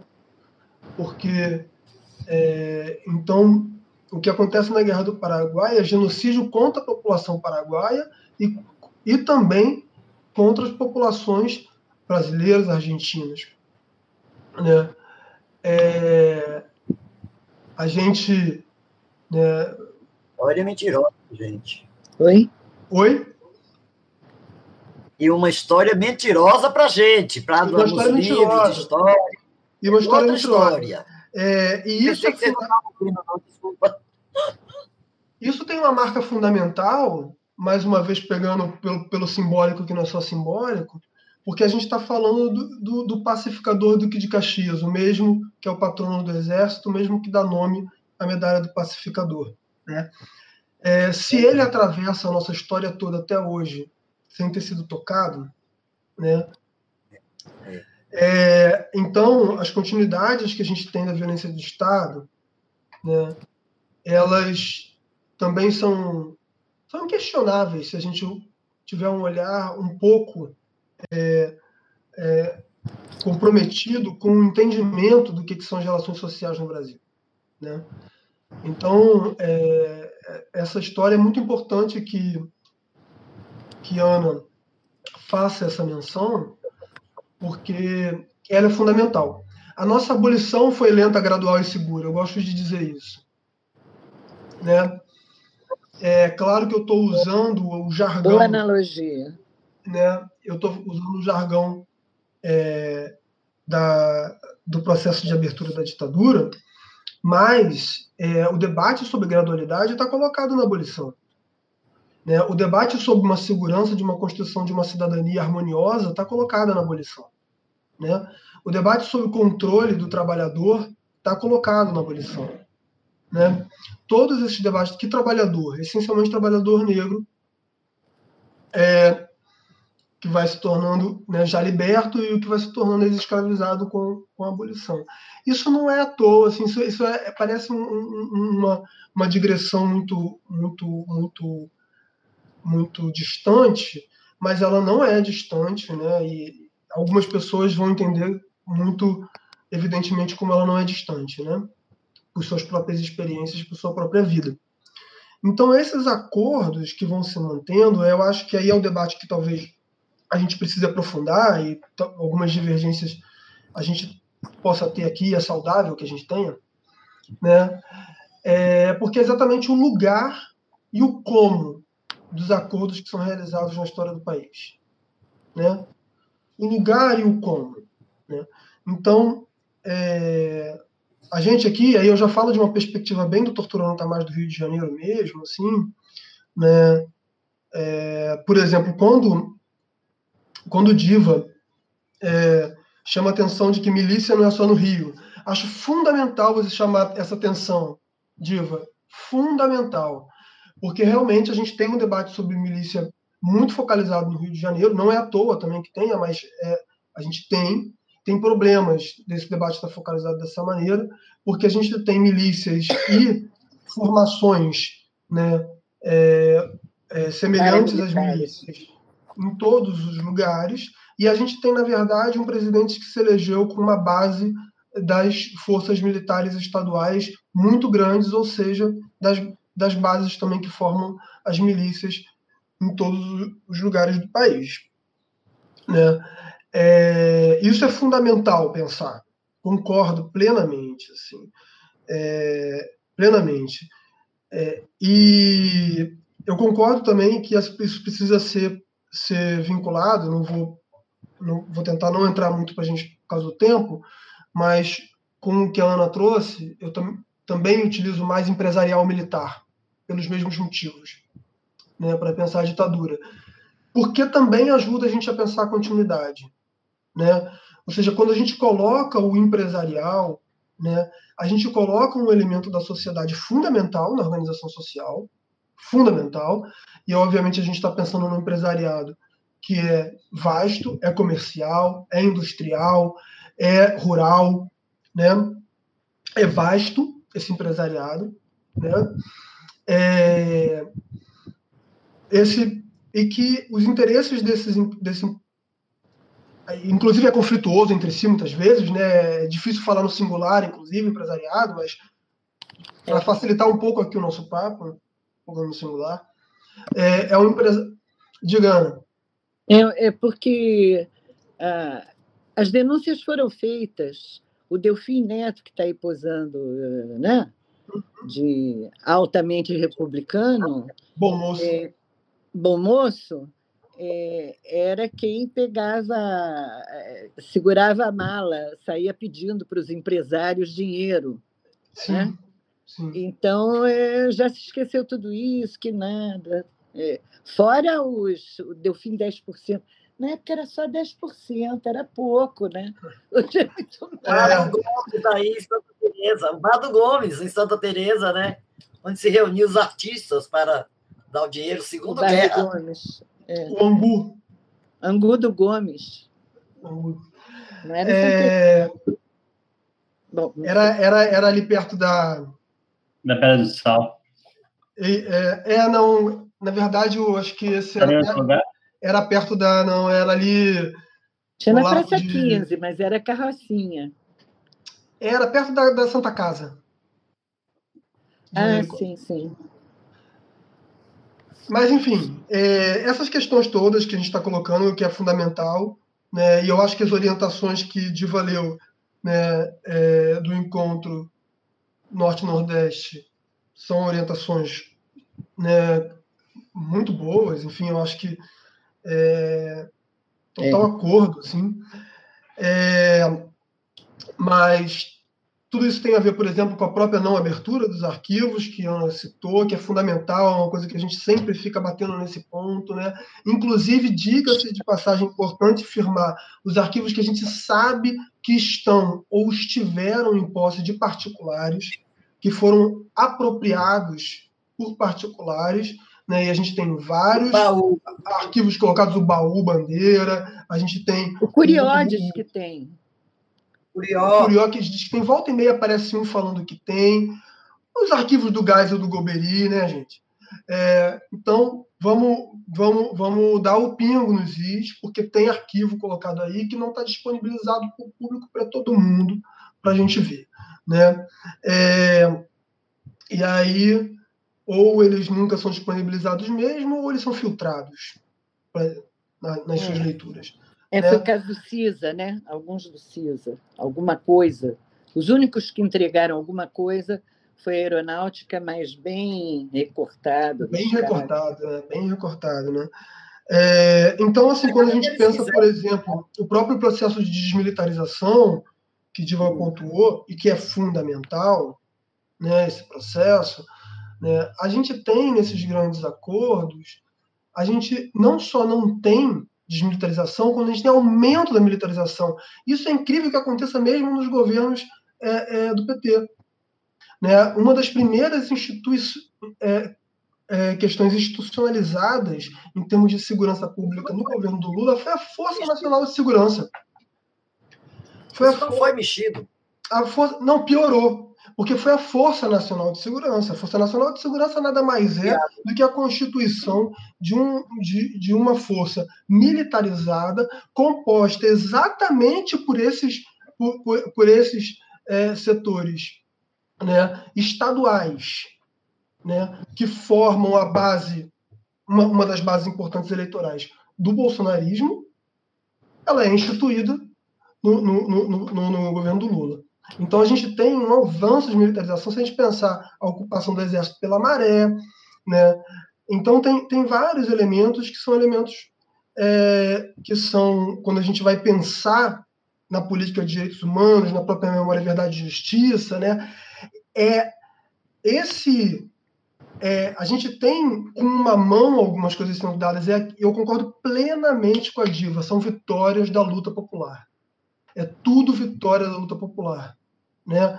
Já diria o Antônio Cândido nas palavras dele, a gente pode mudar um pouco, talvez, as nossas leituras, né?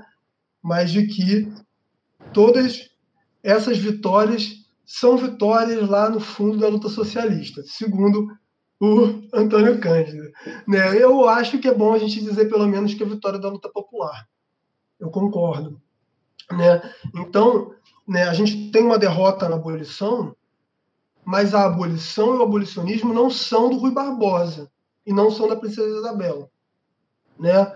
A gente tem uma derrota no formato como é lida a anistia, mas a anistia não é do Golbery, não é do Figueiredo. Né? São processos longos de lutas da, da, da, é, é, sociais. Né? Então eu concordo plenamente que esses avanços eles são frutos da luta, mas os limites precisam ser vistos.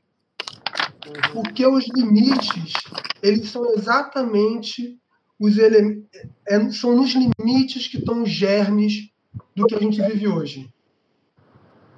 São nos limites. Né? A gente precisa meter o dedo nas nossas próprias feridas, dos nossos próprios limites. Porque se a gente não bota o dedo nessas feridas, a gente não abre elas e a gente precisa abrir as feridas. Elas não podem ser mal cicatrizadas. Elas não podem ser falsamente cicatrizadas. Né? Elas precisam ser abertas assim como os arquivos. Né? A gente precisa abrir os arquivos como feridas. Né? É, e aí não são só os arquivos físicos, não são só os papéis. Né? É, a gente precisa ir nisso.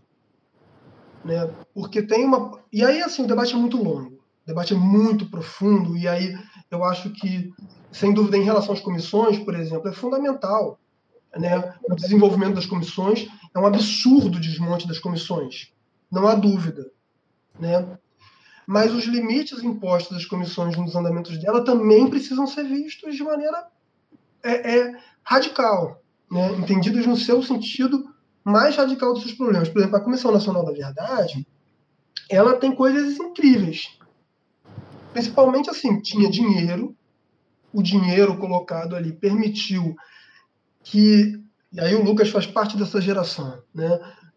que uma gama enorme de pesquisadores super competentes pudesse ter com o dinheiro investido nelas, né, é, aprofundado debates que não tinham sido aprofundados antes, né, mas ao mesmo tempo, né, ela, ela também vai ser é, encaminhada sob a égide do grande acordo da anistia inclusive reafirmado pela própria Dilma, né?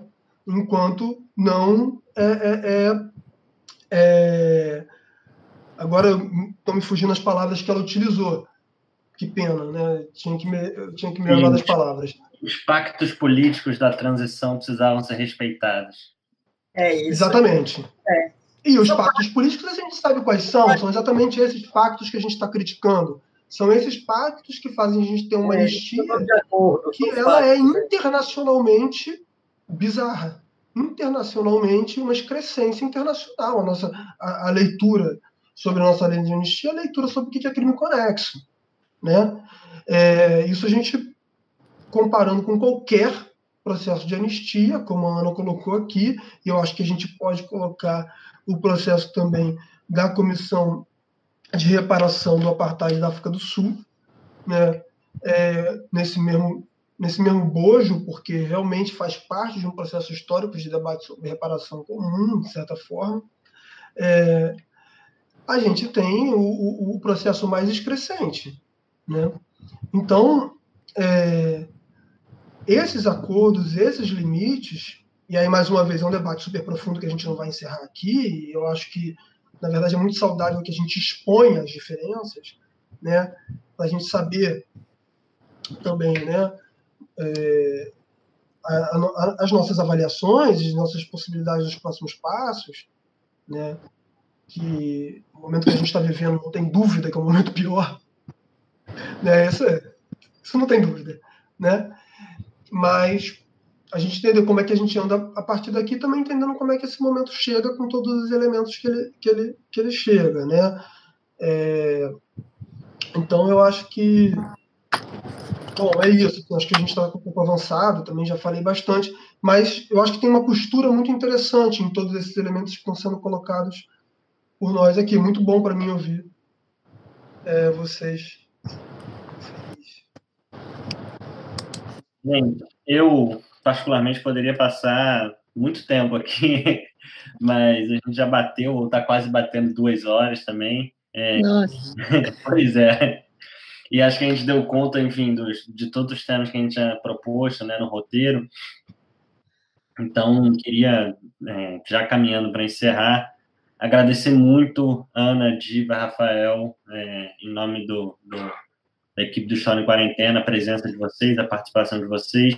A gente tem tentado muito aqui no História em Quarentena reunir né, não só historiadores, militantes, é, é, pesquisadores que estão na academia, mas também pessoas que estão na luta, na militância. Eu acho que talvez hoje tenha uma mesa porque foi uma mesa que reuniu né, é três, enfim, pessoas que estão na militância de forma muito intensa, muito profunda e há muito tempo.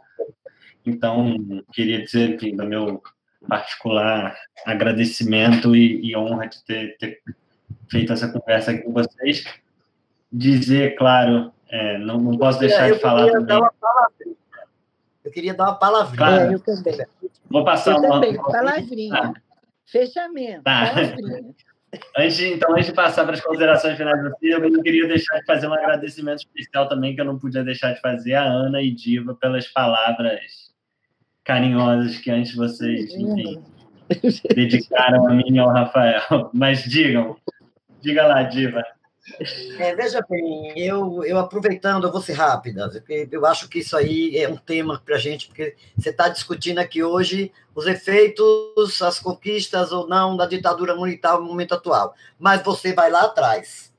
Você vai lá para a colonização, você vai lá para a escravatura, não é? E o que eu acho importante é o seguinte: é, é uma coisa nova no Brasil é essa consolidação desses movimentos pela verdade, memória e justiça. Que isso funcione bem em todo o país. Sabe para quê? Para que nunca mais aconteça. Rafael, é, os, não foi só os arquivos da ditadura aqui na Bahia que foram queimados na base aérea de Salvador, não. Rui Barbosa, que é enaltecido aí pelos advogados, queimou os arquivos da escravatura. E quando perguntaram a ele por que aqueles arquivos faziam vergonha, ele queimou para ninguém saber. Do Ministério da o poder Fazenda. dominante Do Ministério da tá Fazenda. O que o poder dominante do momento fez com os negros. Então a gente precisa desconstruir essa história mentirosa que cada governo conta a seu modo, que é contada para o povo brasileiro, para as novas gerações. A, precisa, a gente precisa trabalhar e muito para ir desconstruindo isso. Então é de uma importância enorme, principalmente a juventude, que se chega na construção de uma, de uma, de uma organização fixa, pela memória, verdade e justiça. Eu acho que isso é uma luta que não vai acabar, que não acaba, não tem como acabar. É uma coisa nova aqui no Brasil, não é, Ana? É uma discussão nova é. que a gente pode aprofundar, aprofundar e muito distante, porque isso passa até pela correlação de forças, passa pela formação das classes sociais, não é? Então, isso, isso, essa discussão de, de memória, verdade e justiça isso, isso é dignidade, isso é cidadania, exercício de cidadania. Né? O povo, eu acho que eu, eu já passei por isso, mas acho que nova, as novas gerações não podem continuar, continuar ouvindo as histórias mentirosas que o poder dominante escreve e conta nas escolas, não é? Então, a verdadeira luta do povo, a gente não conhece. Eu nunca sabia que Tiradentes tinha sido casado tinha uma mulher e que foi morta também na tortura, quando encontraram. Quer dizer, gente, a gente não pode deixar que somente a Rede Globo conte as histórias, não. Não é? Que a filha do general chega lá para o Jornal do Brasil e venda o baú do general. Que a outra venda do, do Geisel venda também. São documentos feitos com dinheiro público, com nosso dinheiro. Eles não têm o direito de fazer isso. Então, esses movimentos de memória, verdade e justiça, para mim, deve caminhar juntos e fortes, junto aos outros movimentos, pela liberdade, pela democracia e por nossa independência. Muito obrigada, gente. Muito obrigada. Muito, Muito obrigado. Acredito na juventude. Eu acredito na rapaziada. É, rapaziada. Gonzaguinha. Olha só, é, era mais ou menos é, isso um pouquinho por aí que eu ia dizer nós continuamos precisando, e não é só do período da ditadura, porque ainda tem sobreviventes como eu que viveram, é mais recente. Mas a verdade dos fatos, né? a memória sobre o que aconteceu e a memória em cima da verdade. Construir memoriais, espaços de memória. É, o, o coletivo RJ Memória, Verdade e Justiça, nós fizemos campanhas, 15, 16, 17 eventos em frente ao prédio do DOPS, que é o prédio histórico que está sendo. Está é, tá caindo aos pedaços, mas eles não entregam para a gente gente nenhum, né? não querem. E, e isso aí não vai ser de mão beijada. Justiça, por exemplo, no Brasil não teve, não teve. E aí o resultado é o que se vê: mais violência de Estado, mais forças nacionais de segurança, mais leis LGO, como é da garantia e da ordem, né? Que é uma espécie de lei de segurança nacional. É... Não é verdade que a gente não pode lutar. É, não é verdade que é, nós olhamos para o lado e as pessoas não veem o que está acontecendo. As pessoas podem ter medo, é verdade. E, e essa foi. Eu queria só desmontar isso. Fala-se muito, cada vez que se fala sobre tortura, se diz que a tortura foi institucionalizada para tirar informações. Não é verdade também. Foi para tirar informações e foi para quebrar as nossas estruturas. Humilhar claro, claro. uma casa do claro, terror não era só para tirar informações, era para acabar com as pessoas e acabar com os movimentos. E nisso Sim. aí eu continuo dizendo, as camadas mais abastadas, elas têm uma enorme responsabilidade desde o início da criação desse país e continuam tendo com a matança em relação à, à não proteção contra o coronavírus. Né? Quando a gente compara com os outros países, é estarrecedor. Então, eu espero que daqui para frente, essas camadas mais abastadas, ah, houve muitos movimentos solidários. Eu espero que haja movimentos solidários também com a nossa história. Obrigada, Lucas. Rafael Obrigado. e Lucas, vocês são um orgulho. Diva, companheira querida de tantas décadas. Espero que vocês continuem bem. Estamos de mão dadas. É, vou fazer as considerações aqui. Bom, como eu disse antes, para mim, é, a gente topar esse debate é, é fundamental né, a gente topar esse, doba, esse debate, topar todas. Nunca vai ser um debate fácil, né? Se fosse fácil, é. a história a gente estava resolvida, né? Nunca vai ser. Né? Então, concordo, é isso, é isso aí. Né? A gente precisa é, é, é, se, se confrontar no nosso campo, né? E, e, e construir. Agora vocês fizeram essa reverência essa referência e essa reverência aí à juventude, falando de mim, do Lucas e tal, mas a gente só está aqui é, porque a gente só existe de fato se a gente carrega, se a gente sabe carregar, se a gente é, se a gente se dedica minimamente a entender e a carregar todo mundo que vem antes da gente, né? Então, isso, isso inclusive. Presente é, sem passado. Isso é luta popular, inclusive, né? Porque isso é fundamento da luta popular. Né? A gente compreende a luta popular brasileira, negra, indígena, é entender que a nossa história é a gente que faz a partir de quem veio antes. Né? Então, é, sou, tô, tô retornando aí para vocês e para todo mundo que está na luta das, gera... das nossas gerações anteriores e todo mundo que já se foi também. Né? O Tortura Nunca Mais do Rio, é... eu nunca entrei na, na sede do Tortura Nunca Mais da Bahia, só vi do lado de fora. Mas o Tortura Nunca... É você deve ter vindo é porque você deve ter vindo a Salvador em período de festa. Não, nem foi, nem foi, mas. Aí fecha, fecha. Nem foi, nem foi em período de festa, não, mas é. Não, não ah. aconteceu. Mas o Tortura Nunca Mais do Rio, né? A gente, além de ter a presença dura e necessária, né?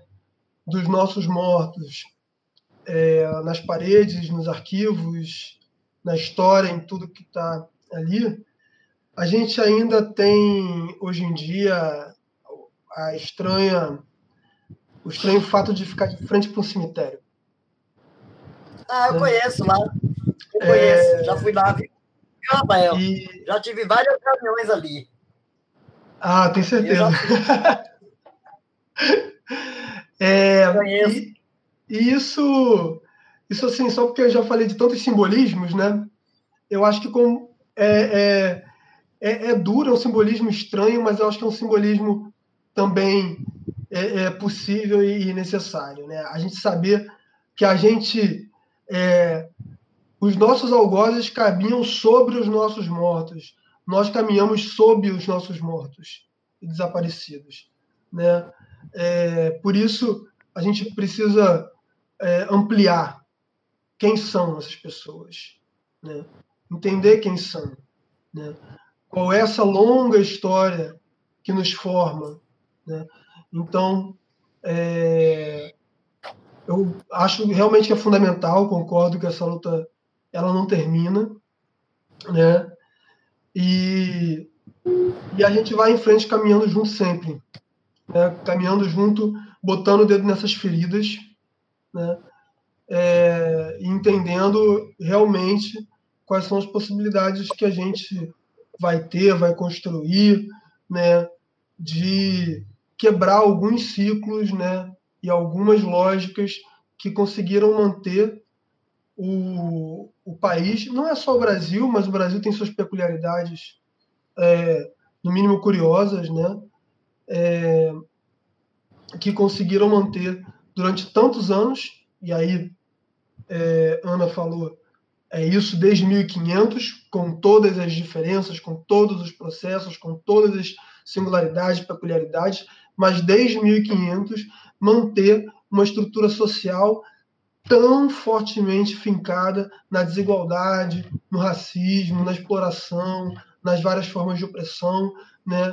E que tem esses momentos que são momentos em que essas coisas todas elas se reordenam e se reordenam para contar uma história falseada, né? Para manter essas estruturas de poder e, e contar histórias falseadas, né? que destituem da luta popular aquilo que a luta popular constrói, né?